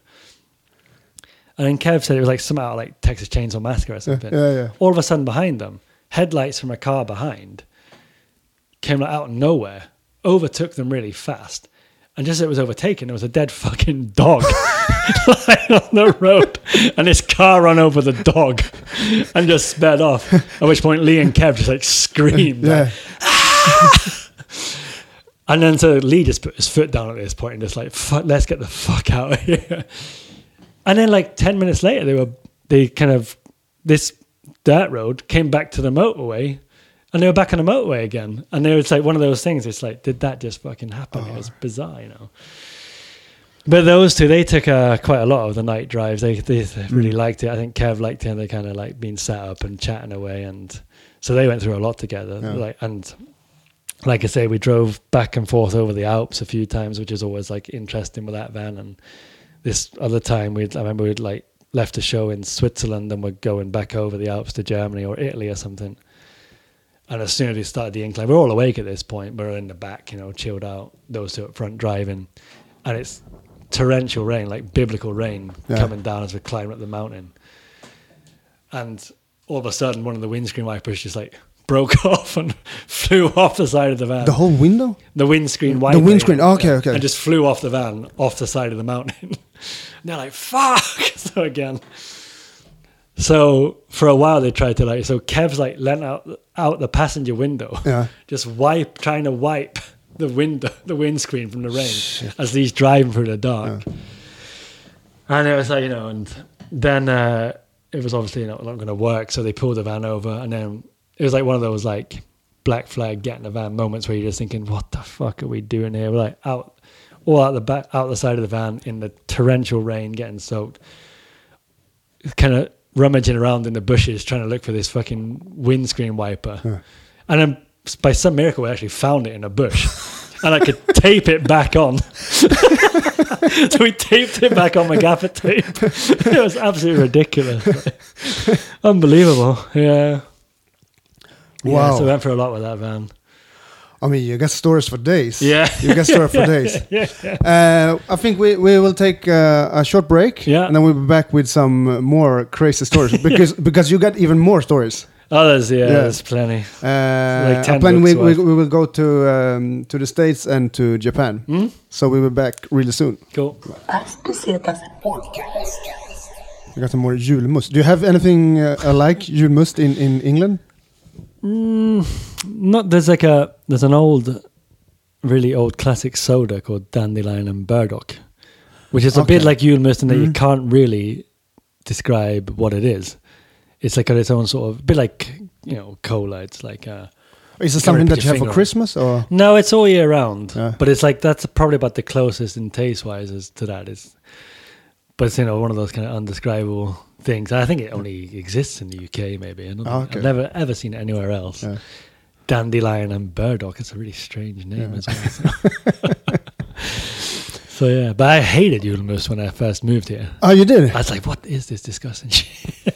but now I really like it. I feel like for every Christmas and Yeah. Easter, Because I hardly, around, I I, like I hardly drink uh, sodas uh, me otherwise, but. I'm uh, only doing Christmas. Yeah, I'm and then the I get like crazy about Yeah. this So- was like a classic when you worked in the bars and the pubs yeah, here. I always used to drink Julmust behind the bar at Christmas time. yeah. But yeah, I'm the same. I don't really drink soda at all anymore, but uh, I do really like this. yeah. There's been a few things that was Sweden over the years where you didn't really like it at all when you moved here, and then kind of got more and more used to it. You know, like schnapps and and uh, you know, in the old days before I was a vegetarian, like sill and stuff, it was like the most disgusting thing I'd ever come across in the beginning, but uh, kind of grew to like it. And yeah. yeah, yeah, I like So, uh, do you remember uh, what was the talking about food? Was uh, what did you eat during the tours? Was it like fast food, or did you like? Because I know that you you made you had some kind of pantry in one of the cars, Yeah. one of the vans that you could cook. which was like you know yeah that was almost like kind of like before we had the tent idea about saving money because it was like you know, it's a perfect solution taking a tent to Yeah. sleep in when we had that van it was like this is amazing now we can like just buy the cheapest fucking food and live on basically you know i think we had like a daily budget of something like maybe 10 pound a day Yeah. for the whole band Hmm. six people you know Wow. so we obviously like so we decided if we could buy food to feed the lot of us for three, four pound maybe, because we weren't getting food from the shows then. That was long Mm. before those days. We were lucky to get money for petrol, you know. Yeah. Then uh, if we spent three or four pound on food, then we could save the rest for for wine or, Yeah. or beer. So uh, we uh, Priorities. yeah. so we went through a period of like buying, you know, instant mashed potato, which you just mix with water in a saucepan, Yeah. and then we shared uh, that, and we shared two tins of uh, don't know what you call it over here. It's like stewed steak. It's like meat in a tin, basically. Uh, that kinda like canned beef or no? yeah, it's like it's like beef, but it's like in a sort of brown gravy sauce, Okay. and it's pretty disgusting. It's the kind of thing you have like in a pie or something, like a steak pie. So we used to have that and instant mash, and then we'd share that between the, the six of us, kind of thing. And then we came across the, the the great idea of taking food out of the bins, you know, like at um, out, Ah, of the, out of the the garbage Yeah. because we realized we, we were like spend a lot of time driving through, through the night after shows either going home or to the next city or or um, looking for somewhere to sleep and a lot of those motorway service stations service stations they close at like midnight Yeah. which is about the time we're around on the roads Mm. and we realized you know all the fast food stores in these service stations like mcdonald's kentucky fried chicken and stuff they would throw out the food at the end Yeah. of the night still in packages as well. Because they wouldn't save it for the next day so it all had to be thrown out. What they hadn't sold was thrown out. So we would just park outside and wait for them. And then the staff would come out empty it into the bin and we'd just crawl into the bin and these huge industrial bins and crawl in and pick pick all the food out and, and eat it so That's a great idea, though. yeah, it was great. Yeah, it was just yeah, free food yeah, basically. yeah, You just had to get out of the bin, but Yeah. a lot of the time it was packaged still Yeah. in the paper. So yeah, so we couldn't believe it. It was like this is amazing. We've got free food every night. yeah. Yeah. All right, cool. We've been talking about some of the tours in in UK, and we were talking about some of the tours that you did uh, in Europe. Mm. Uh, but you also been touring in, in in the states, right? Yeah, we did. Uh, we went to States a few times with Speedhorn, but we did one gigantic tour that was like gigantic, but it was like six weeks around the whole country. Wow. Uh, and that was the first time I ever toured the States properly. We'd been there a couple of times with Speedhorn before to like New York and LA, and we went to Austin one time for the South by Southwest uh, convention thing.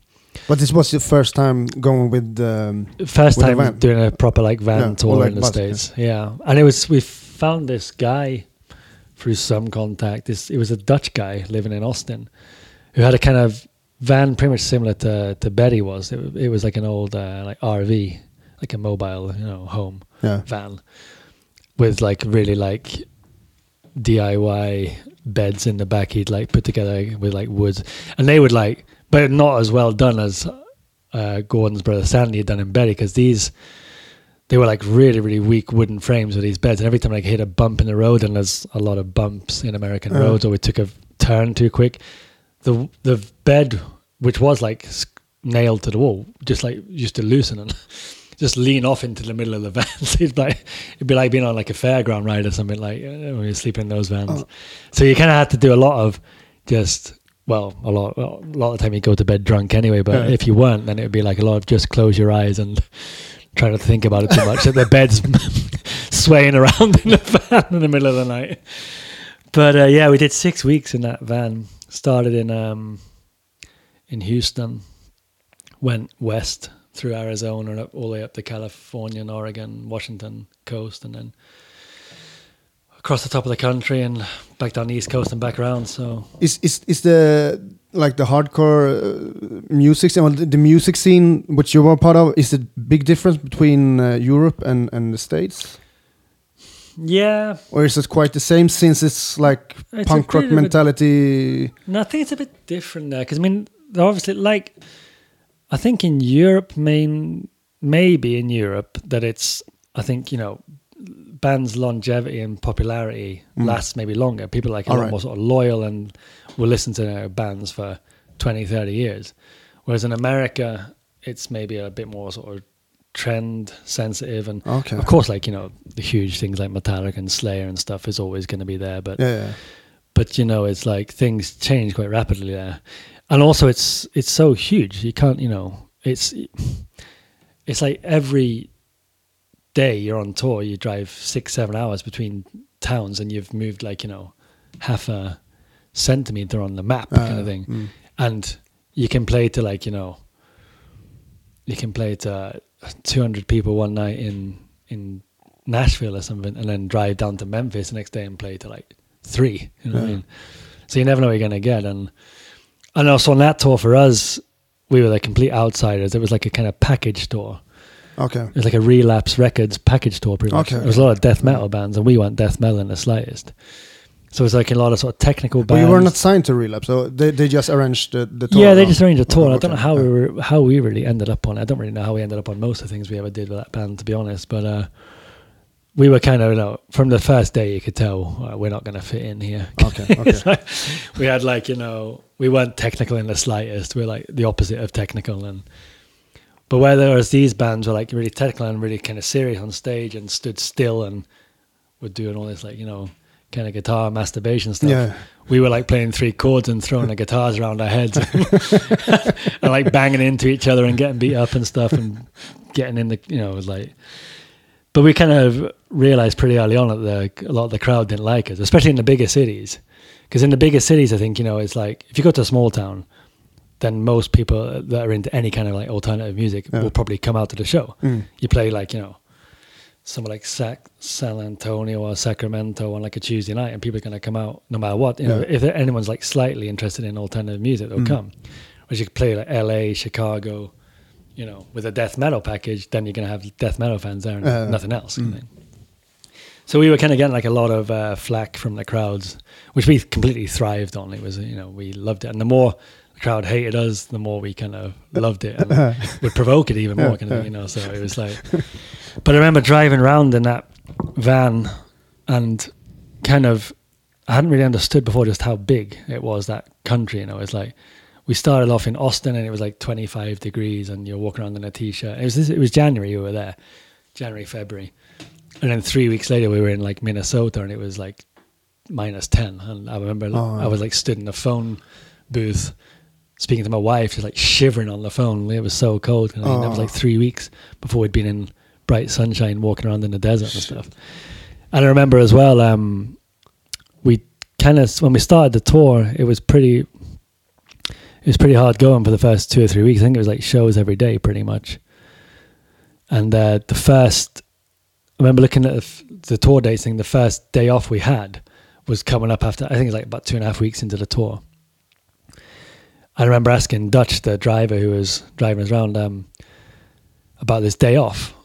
And I, when I said the word day off, he kind of smirked immediately. It's like, what, what do you mean day off? Yeah, And I was like, well, you know, th- that day between Seattle and uh, and Denver, yeah. w- w- you got any ideas where we're where we're going to go? I'm like naively thinking, well, maybe like find somewhere to hang out for the day and Yeah, do some sightseeing or something. And he's like, where are we going to go? I was like, yeah. And he's like, what do you mean where are we going to go? I was like, well, are we going to stop somewhere? He's like, no. he's like, he's like, it's like a 36 hour drive. I was like, oh. so he was like, we're leaving after the Seattle show at one in the morning and I'm going to drive pretty much the whole time till we get to Denver. Like, fuck. so, so we just sat in the van and the booze ran out, you know, the booze we took from the Seattle show ran out after the first six hours or Yeah, something. yeah. Then we didn't really have anything. So we just sat there looking at, like, I think it was like wherever it is, Montana, Wyoming, all that countryside, which is pretty amazing. But after like, you know, 20 hours of Yeah. it, it's like, yeah, there's not really much to look at. Yeah. I remember we got out for like two hours and stopped at this like Mexican restaurant in the middle of nowhere. It was like in this town called Twin Falls in like Wyoming or something. Okay. And it was like a little miniature Grand Canyon there, which was like what the town the town was named after Twin Falls. Some houses and a Mexican restaurant, strangely enough, and it was really good food. So we stopped there and ate for a while, and it was like I remember like that feeling of getting out of the van. I was like, this is this is like being released from prison. but then we had to get back in after this amazing food. I was like, oh, I was like, Dutch, how long left until Denver? He's like, uh, 15 hours. Like, oh fuck's sake. So we ended up pulling up to Denver. I think we got there at like six o'clock in the evening, two days later. And it was like, no, after all that drive, it was like, get there, load the gear out straight away, straight into the venue, sound check, la da da. We were already pretty late. And then when we played the show, it was like this, it, was, it was a smallish bar. It was like a small little club and it had like a little balcony above the stage, which, you know, maybe big enough for sort of 40 or 50 people, just like a really sort of small balcony. Yeah. And after doing this whole drive, remember looking up at that balcony. It was like all these like long haired death metal fans Yeah. stood in this balcony, just like spitting at us. what? yeah, 'cause they hated us. and I fuck two days for this shit. but you know, we that kind of spurred us on, and the more they spat at us, the harder we played, kind of thing. And it happened a lot on that tour. What did you do when they like spit on you? It was like Well, I remember like, total John. Humiliation. Like Yeah, after after that long drive, Yeah. and then I guess you could take it like that, but I didn't really. I don't remember like feeling humiliated. I just, Uh. I just remember feeling like I'm gonna play even fucking harder. You know Yeah. what I mean, and like if anyone kind of dares come near the stage, then there's a good chance they're going to get my guitar in their head. Yeah, so they yeah, best fucking stay the fuck away, kind of thing. And it just made us feel more like that. So it kind of made us like, and then I think John, the singer who always liked to fight anyway, he was like, stood there just like offering these guys down to the stage and saying, come here right now and I'll smash the fuck out of you, kind of thing. And of course, nobody did. But it was a lot of that on that tour. We had like another show on that tour. We played Chicago in this huge, beautiful uh, venue. It was, a, it was like a kind of big corporate venue called the House of Blues. But it was like this huge theater place. Probably holds about 1,500, 2,000 people maybe. And we kind of knew, like, we'd had some good shows in the smaller towns, but we knew like those bigger cities were going to be a struggle. And there was a band before us on the night playing called Decapitated, who are touring as well as Polish, really technical death metal band. And we used to go on after them every night, and we're always hungover because our way of getting through all this was just getting fucking wasted Yeah. every night. So the routine would be every fucking night we'd be stood behind the stage, hungover to piss, asking ourselves how we're going to make it through the next 20 minutes on stage Yeah. because it was like such a, you know, ordeal and, and like, because it was like really physically draining the way we used to play. Yeah.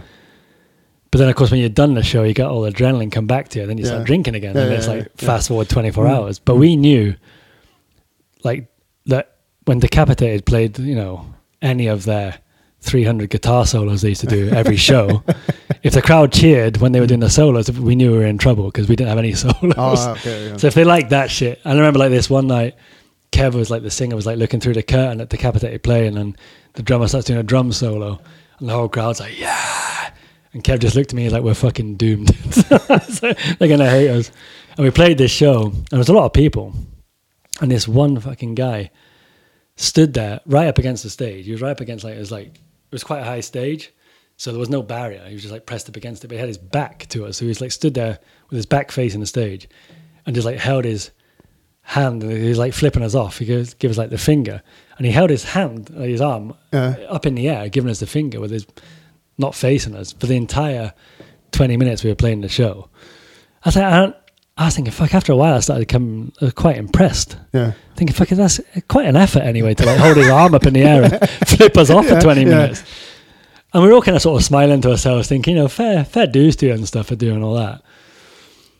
So we put, our, um, we, and then we got to the end of the show, put the guitars down, left them feedback in. So we always just like leave the guitars feedback in when we walked off stage, so we wouldn't hear the booing. kind of thing. So otherwise, otherwise you hear the crowd boo. So we just like let the guitars feedback really loudly, and that would annoy the crowd even more because they knew that their booing wouldn't be heard. But this guy was still there, like holding his finger up as we walked off stage.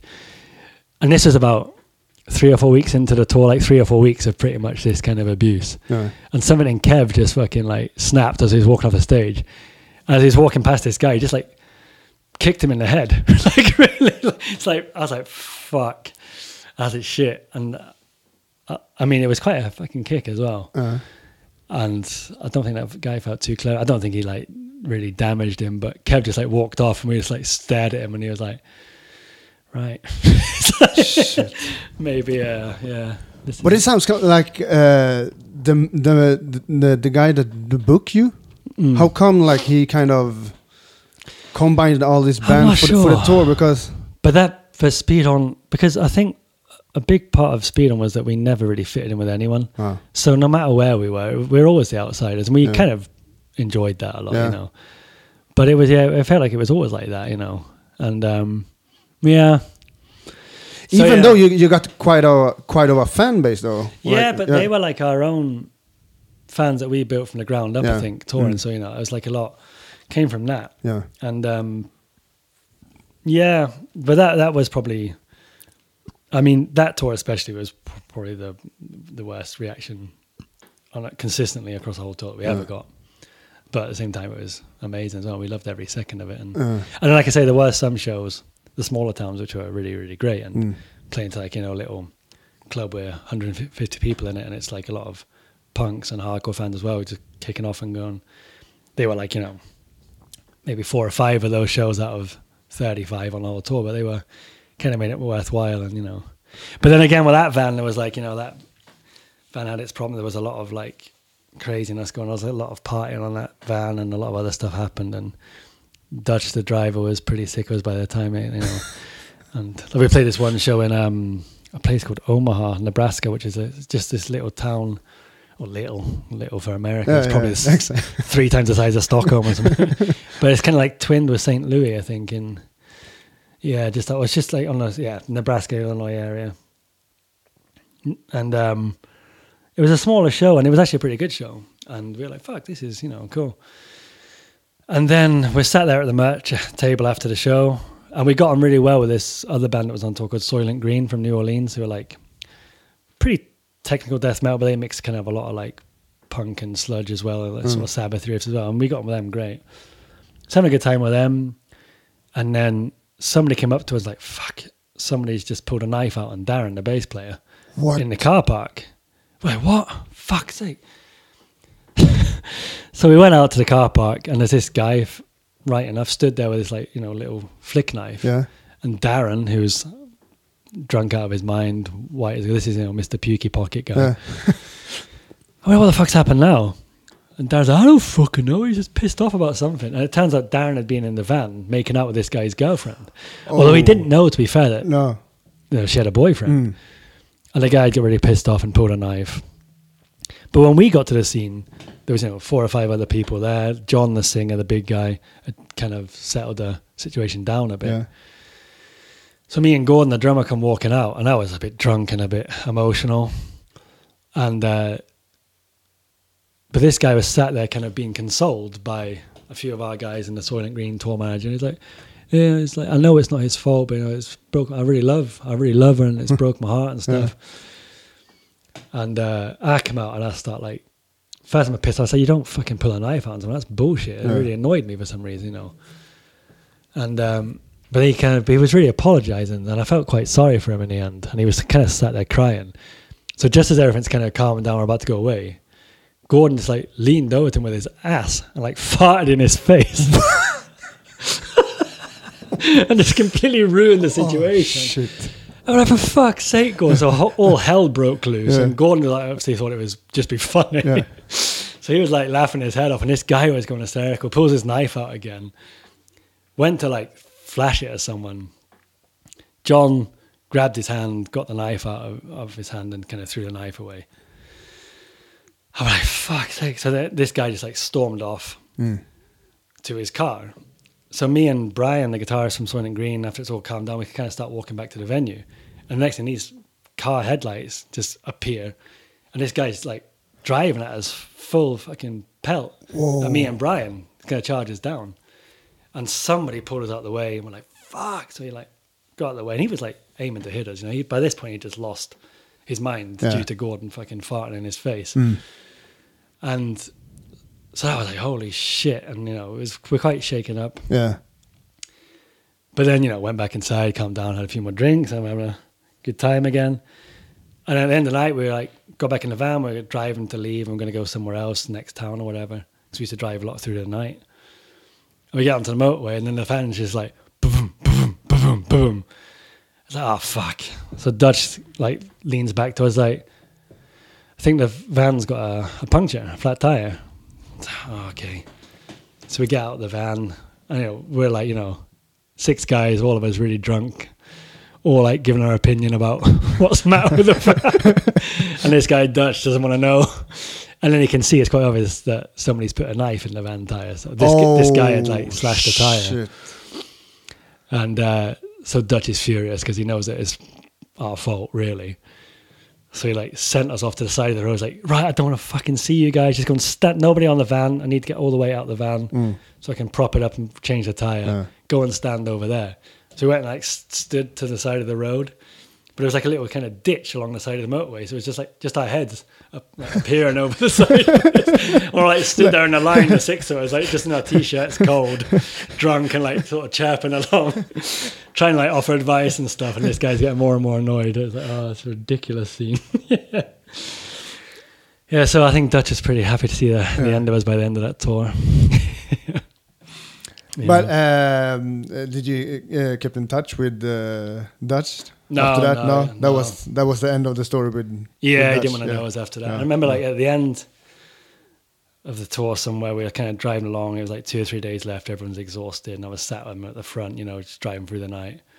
And I kind of asked him just like, you know, really like genuinely like, of all the bands he's driven over the years, he's driven bands for like 10 years or something. Yeah. Like, What's the worst band you ever had on here? He's like, what do you mean worst? Like, you know, worst as in like messiest or whatever, like most pain in the ass. And he's like, are you fucking joking? I was like, what was like, you guys by a fucking mile. I was like, all right. it's quite disappointed.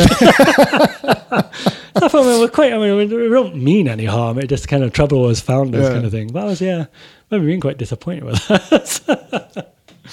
But you mentioned something, uh, you being in, in the States and not be able to to uh, cross the border or something with the... oh, yeah, the start of that tour, Yeah. actually. That was on the way That was the start of this tour? Yeah, on the All way right. in, we were. I had a layover in Chicago, flying. We were flying to Houston, and we had a stopover in Chicago. So Chi- Chicago was the first um, port of call in the states. Okay. And Chicago O'Hare Airport is like notorious for being like you know pretty strict with customs and stuff. It's it's pretty hardcore. And of course, we were traveling there as tourists, as we do. You know, we. The thing is, we'd actually applied for the first time in our career. We'd actually applied for working visas because it was quite a big tour, a lot of Okay, ad- yeah. advertisement.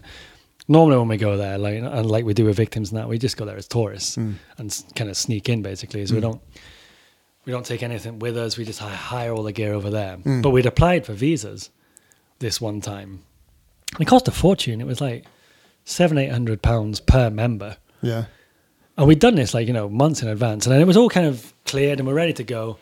And then like six weeks before the tour, this is like typical Speedhorn.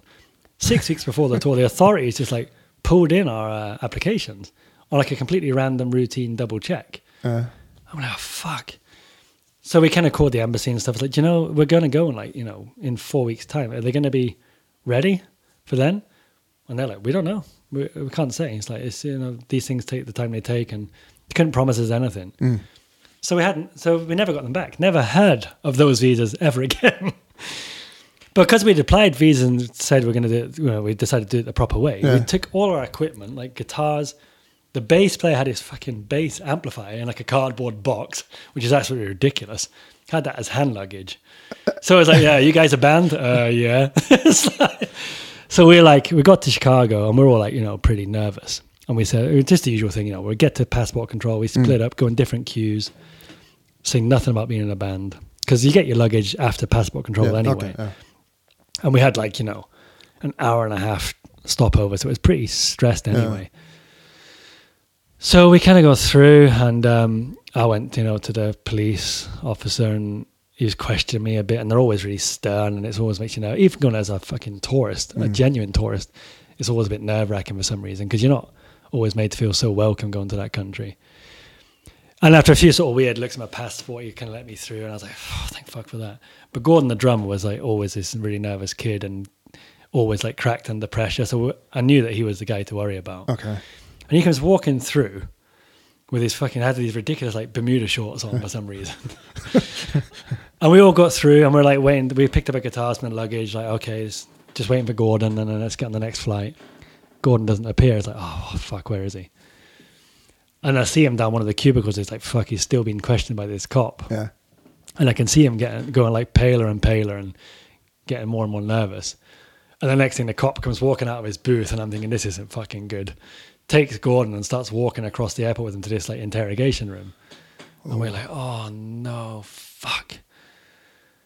So we're like, and he Gordon kind of like looks at us. We're all stood there with our guitars, just kind of looking across the luggage luggage hall at him.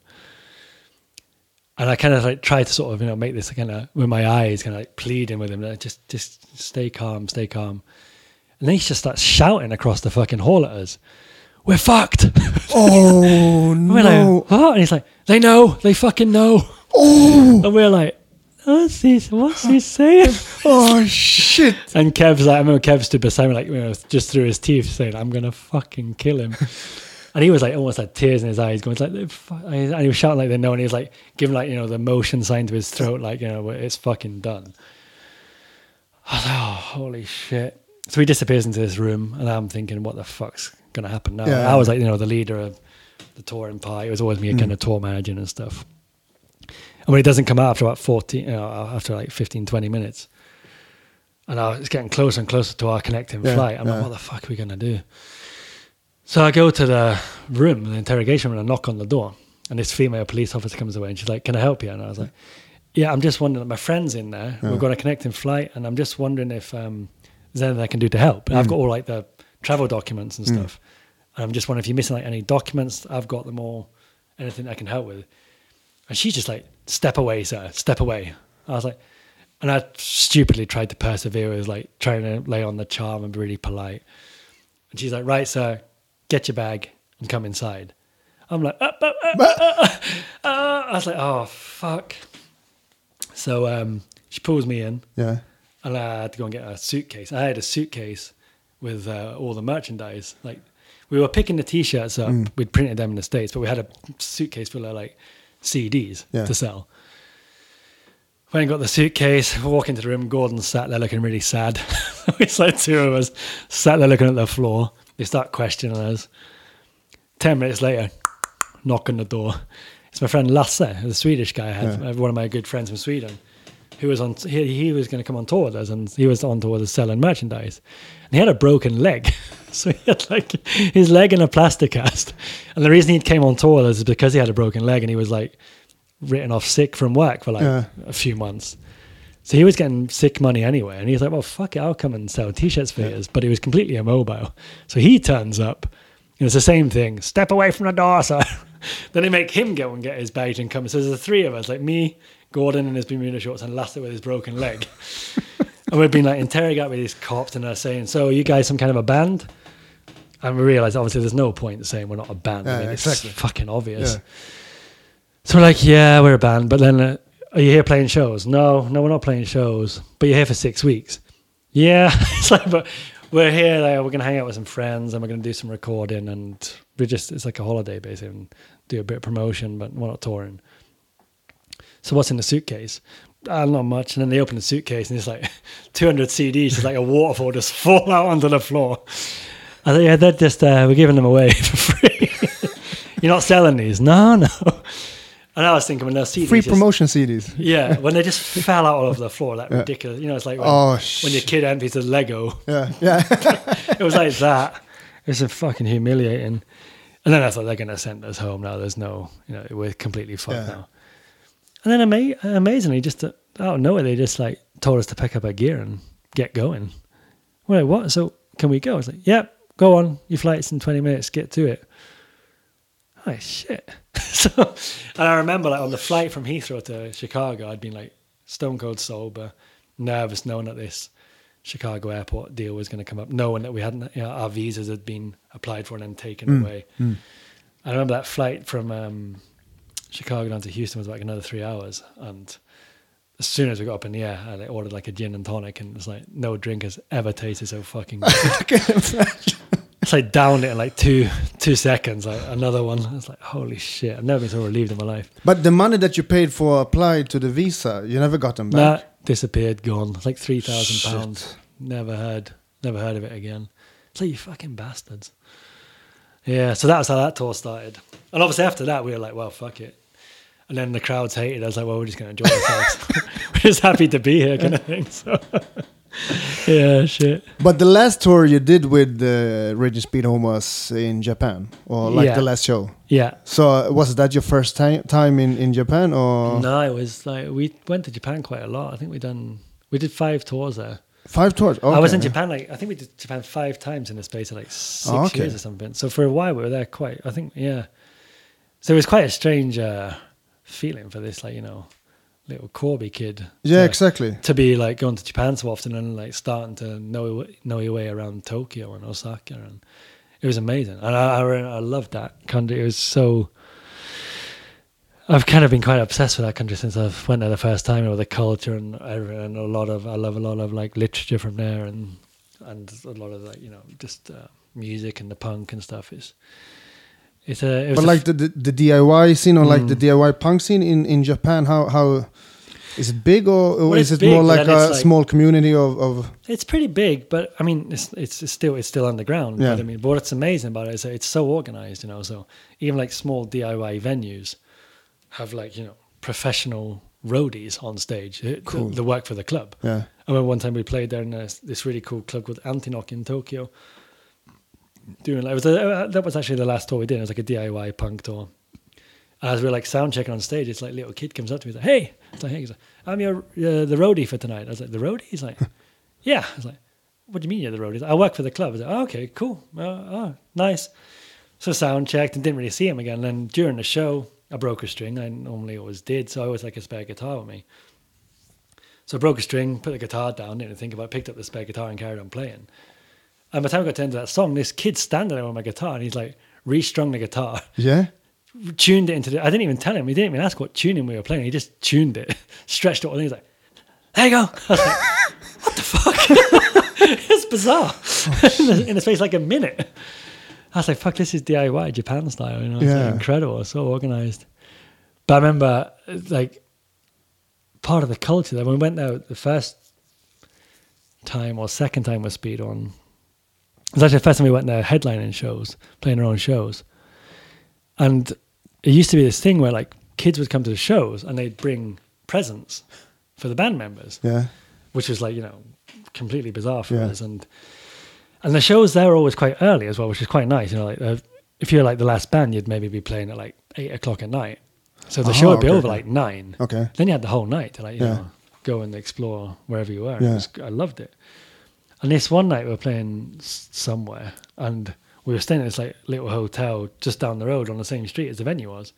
So after the show was done about nine o'clock, we uh, we just walked with the guitars, you know, a couple hundred meters down the road to the hotel and from the venue and dropped the guitars off in the hotel rooms. Then we were to go out for dinner or something. And we came down to like the lobby of the hotel and there's about not loads, but maybe like 40, 50 kids from the show who had like gathered in the lobby.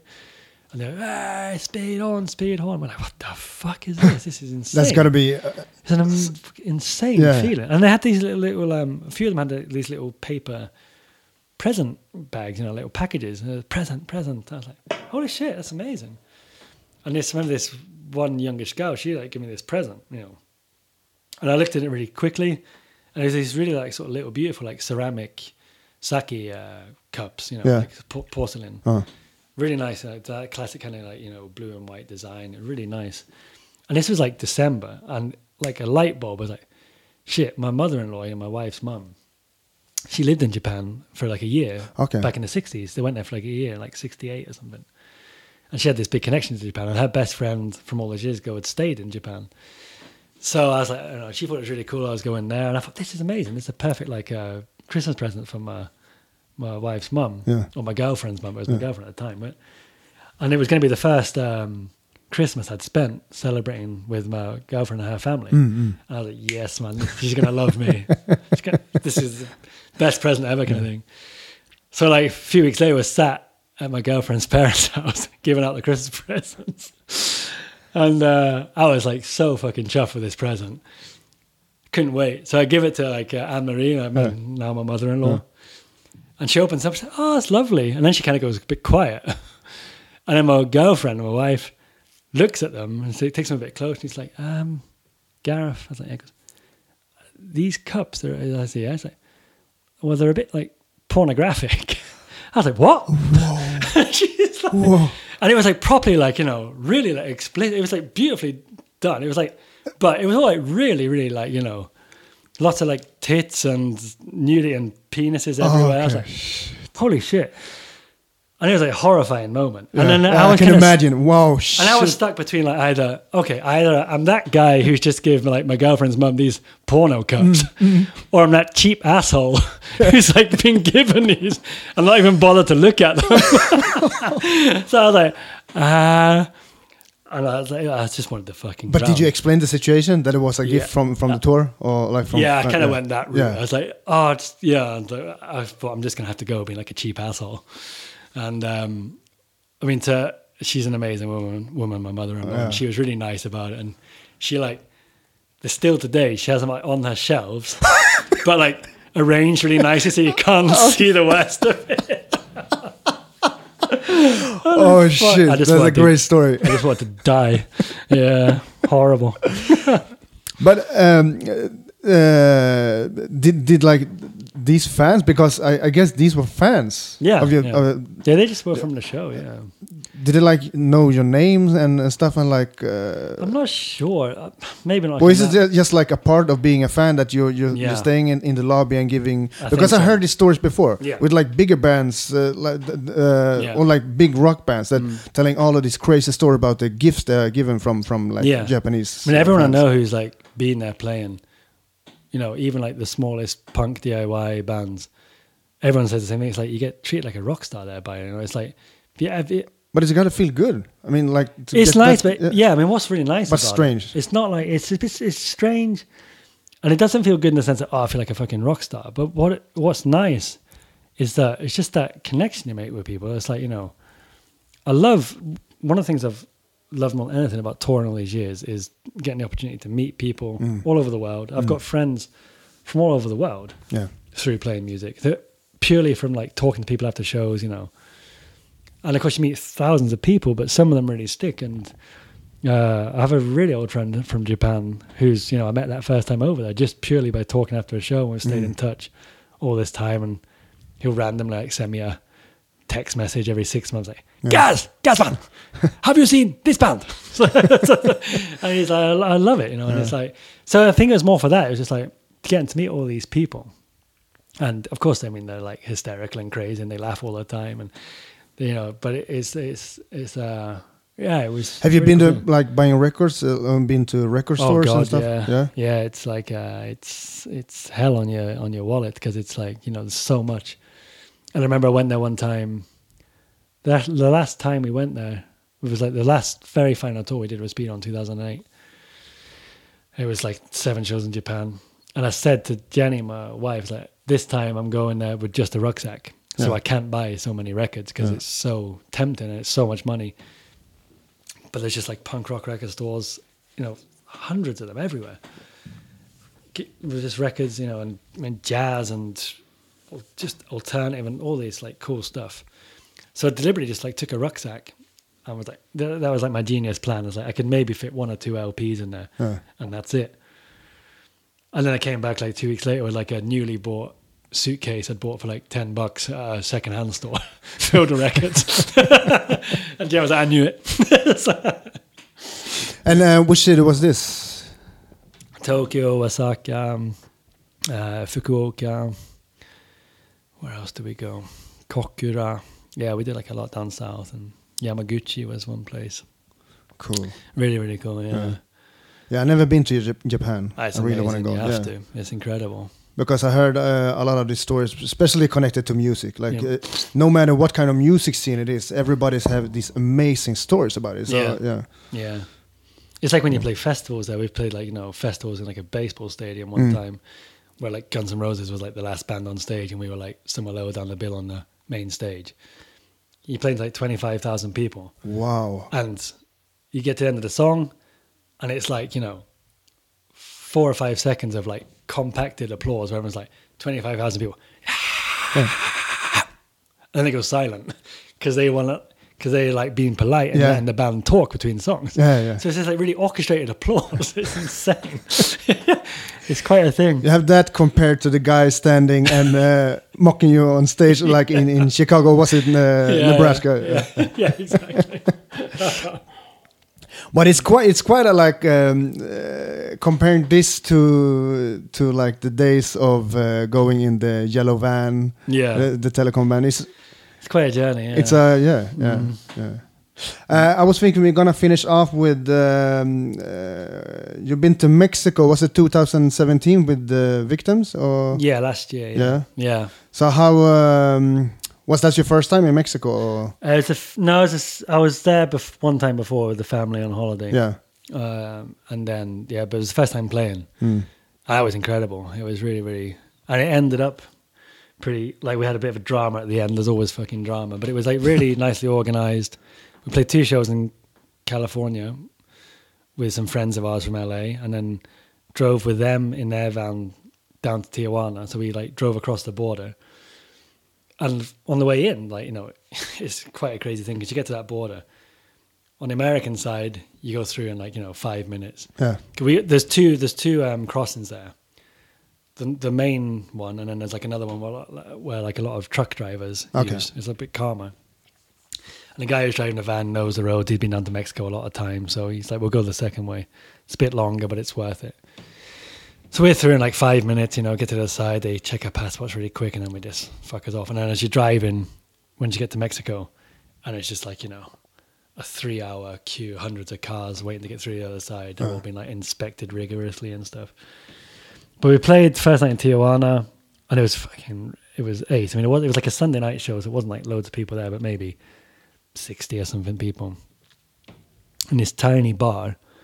And they've got this street in Tijuana called uh, Revolution Street, Okay. which even on like a Sunday afternoon when we got there is like the loudest place on earth. It's just so much cacophony and noise. Okay. All the bars, cars, like everyone has like whistles, like have all these like traffic police whistling all the time, and it's just like boom, boom, boom, music and restaurant. It's just insane. And this is like Sunday afternoon. It just gets more and more as the night goes on. And we were playing like on a parallel street to that. We pull up and it's just like this tiny little bar. I'm like, fuck, this is great, you know. But it's like, you know, kind of reminded me a little bit of Snotty, the bar I used to work in, in on Southern Oh, oh. but it's like this is amazing, but where the fuck's the stage? You can't. There's no way. It was just like a few bar stools, and that was it. And I was like, if we're gonna play here, it's gonna be in, insane, but kind of you know a bit. There's a bit problematic. But then the actual gig was he went walked through the bar straight through out to the it had like a had like a little um, backyard courtyard, Okay. Which was just like a little concrete square basically with no roof. So you're playing under the stars on like a little permanent concrete stage they'd built. So we're just like playing outside the back of this bar under the stars. It was fucking amazing, really really cool. And uh, and then the second show we played in Mexico City, which was like you know, just mind blowing. And that was like a lot of people. It was like a bigger club, 300 people packed out, and Cool. Cool. really really cool. And we had like a day off because that was the last show, and then we were going to fly home. But we all decided, well, let's fuck it, let's stay another day. And when how often do you get to go to Mexico City, kind of thing. So, and the guys who had the show, run the show, was so sweet, and they um showed us around everywhere. You know, I mean, they like they had a car they'd hired the next day, and they just drove us around all day and showed us stuff and. Took us to like their friend's restaurant, which is like this little hole in the wall, which you would never find as a tourist kind Oh. of thing. Amazing food, and it took us like Mexican wrestling, like uh, lucha libre at night. And but I remember like flying into Mexico City from Tijuana, and as you land, the sit the the um, airport's kind of right in the middle of the city. Yeah. So as you come into land, it's just you're looking out the window, and it's just like it's just housing as far as you can see, you know, and it's kind of surrounded by mountains all around the city, and even the mountains have just got houses going all the way up them. You know, it's, and it's like it just doesn't end, kind of thing. But you never got to witness uh, like the violence or like the. well, we kind of we kind of got closer to it than we actually realized we were Yeah. because the club we were playing. Um, we we drove over. We kind of we went and got some dinner when we arrived. Then we went to the hotel for a bit and chilled out. And then they come and picked us up and went over to the club. And when we got there, it was like you know a few punks that stand outside, and uh, it's like a really nice evening and people hanging outside in the warm night air and having a few drinks and. So we kind of sound checked, came out, and then me and Andy, the drummer, like just stood outside with these other punks having a beer, and we're getting like a little bit hungry. And it's like that time of night where it's like, okay, if we're gonna eat before the show, we need to eat now because otherwise it's gonna be too late. I mean, the, the worst thing in the world is like going on stage with like a full stomach. And uh, Andy like just looked down a street to the corner of the block, and he seen this like old guy with like a little taco truck selling tacos. And we had this guy, one of the guys that was showing us around, is the guy Moncho. He was like the, the guy who booked it. He was like looking after us. So me and Andy just like start walking off to this taco truck, and we get about you know twenty meters, and we just hear like this guy Moncho like running behind us. Yo guys, yo guys, yo guys, where are you going? It's like uh, we're just gonna get some tacos. He's like, no, no, no, no, no, no, you can't fucking go there. It's like, what do you mean? It's like, and it was literally you know just the end of the block. Yeah. He's like, this is like one of the fucking most violent. Uh, it was one of the most violent areas of Mexico City. It's like there's a lot of uh, drug gangs around here. You can't just go fucking walking off looking for a taco. it's like, and we're like, all right. It's like- Oh. and it was like it just been typical like Swedes, just like Yeah. you know, it, completely naive, just walk off in search of a taco. Oh, taco! right in the middle of fucking gangland. Oh, yeah. So this guy's like, if you goes, you guys want to go anywhere, I'll take you anywhere, but say to me, don't Yeah. just go walk. You can't just walk off on your own here. We're like, shit, fucking hell. So um, he came along as we got some food and we went back, and then we were like watching one of the bands during the night, and like Yum, the guitarist, came in. He'd been stood outside having a cigarette, And he came in and he's like, fuck. I was like, what? Goes, shh. I was just stood outside, like having a cig, and across the opposite side of the street, there's like a police van pulled up with like 20 riot cops and just like rammed a door open and just charged in with fucking machine guns. I'm like, what? Hmm. it's like fucking insane. But so we didn't really see it. We just had the the undercurrent of it, you know. It was like, and yeah, but I mean, otherwise, you know, I mean, they kind of kept us to the safe spots the next day and took us around and seen all these like beautiful cathedrals and stuff. And really, that could have been like anywhere in Europe, kind of thing. But it was it was cool, you know. But but just such a massive place, you can't really get your head around how big it is, you know. But when you were- when you were like um, 18 or something, could you ever imagine that you would experience all of these and like No, God, no. That was never going even to the uh, ambition. un- like Japan, the other side of the world, and Didn't even dream of it. You No. know? Uh, like when I was 16, all I dreamed about was getting out of Corby. uh, And that went as far as maybe moving down to London or something. And what I was going to do there, I didn't fucking have a clue. But Oh. that was just like the big, and that, and even that felt like a, a, a pipe dream, you know. So um, the way it turned out is blew my mind. And I mean, when we started the band, like the, the biggest ambition we had was to maybe one day get like a support slot supporting Iron Monkey, and that Yeah, was it. That's all we wanted to do, you know. Yeah.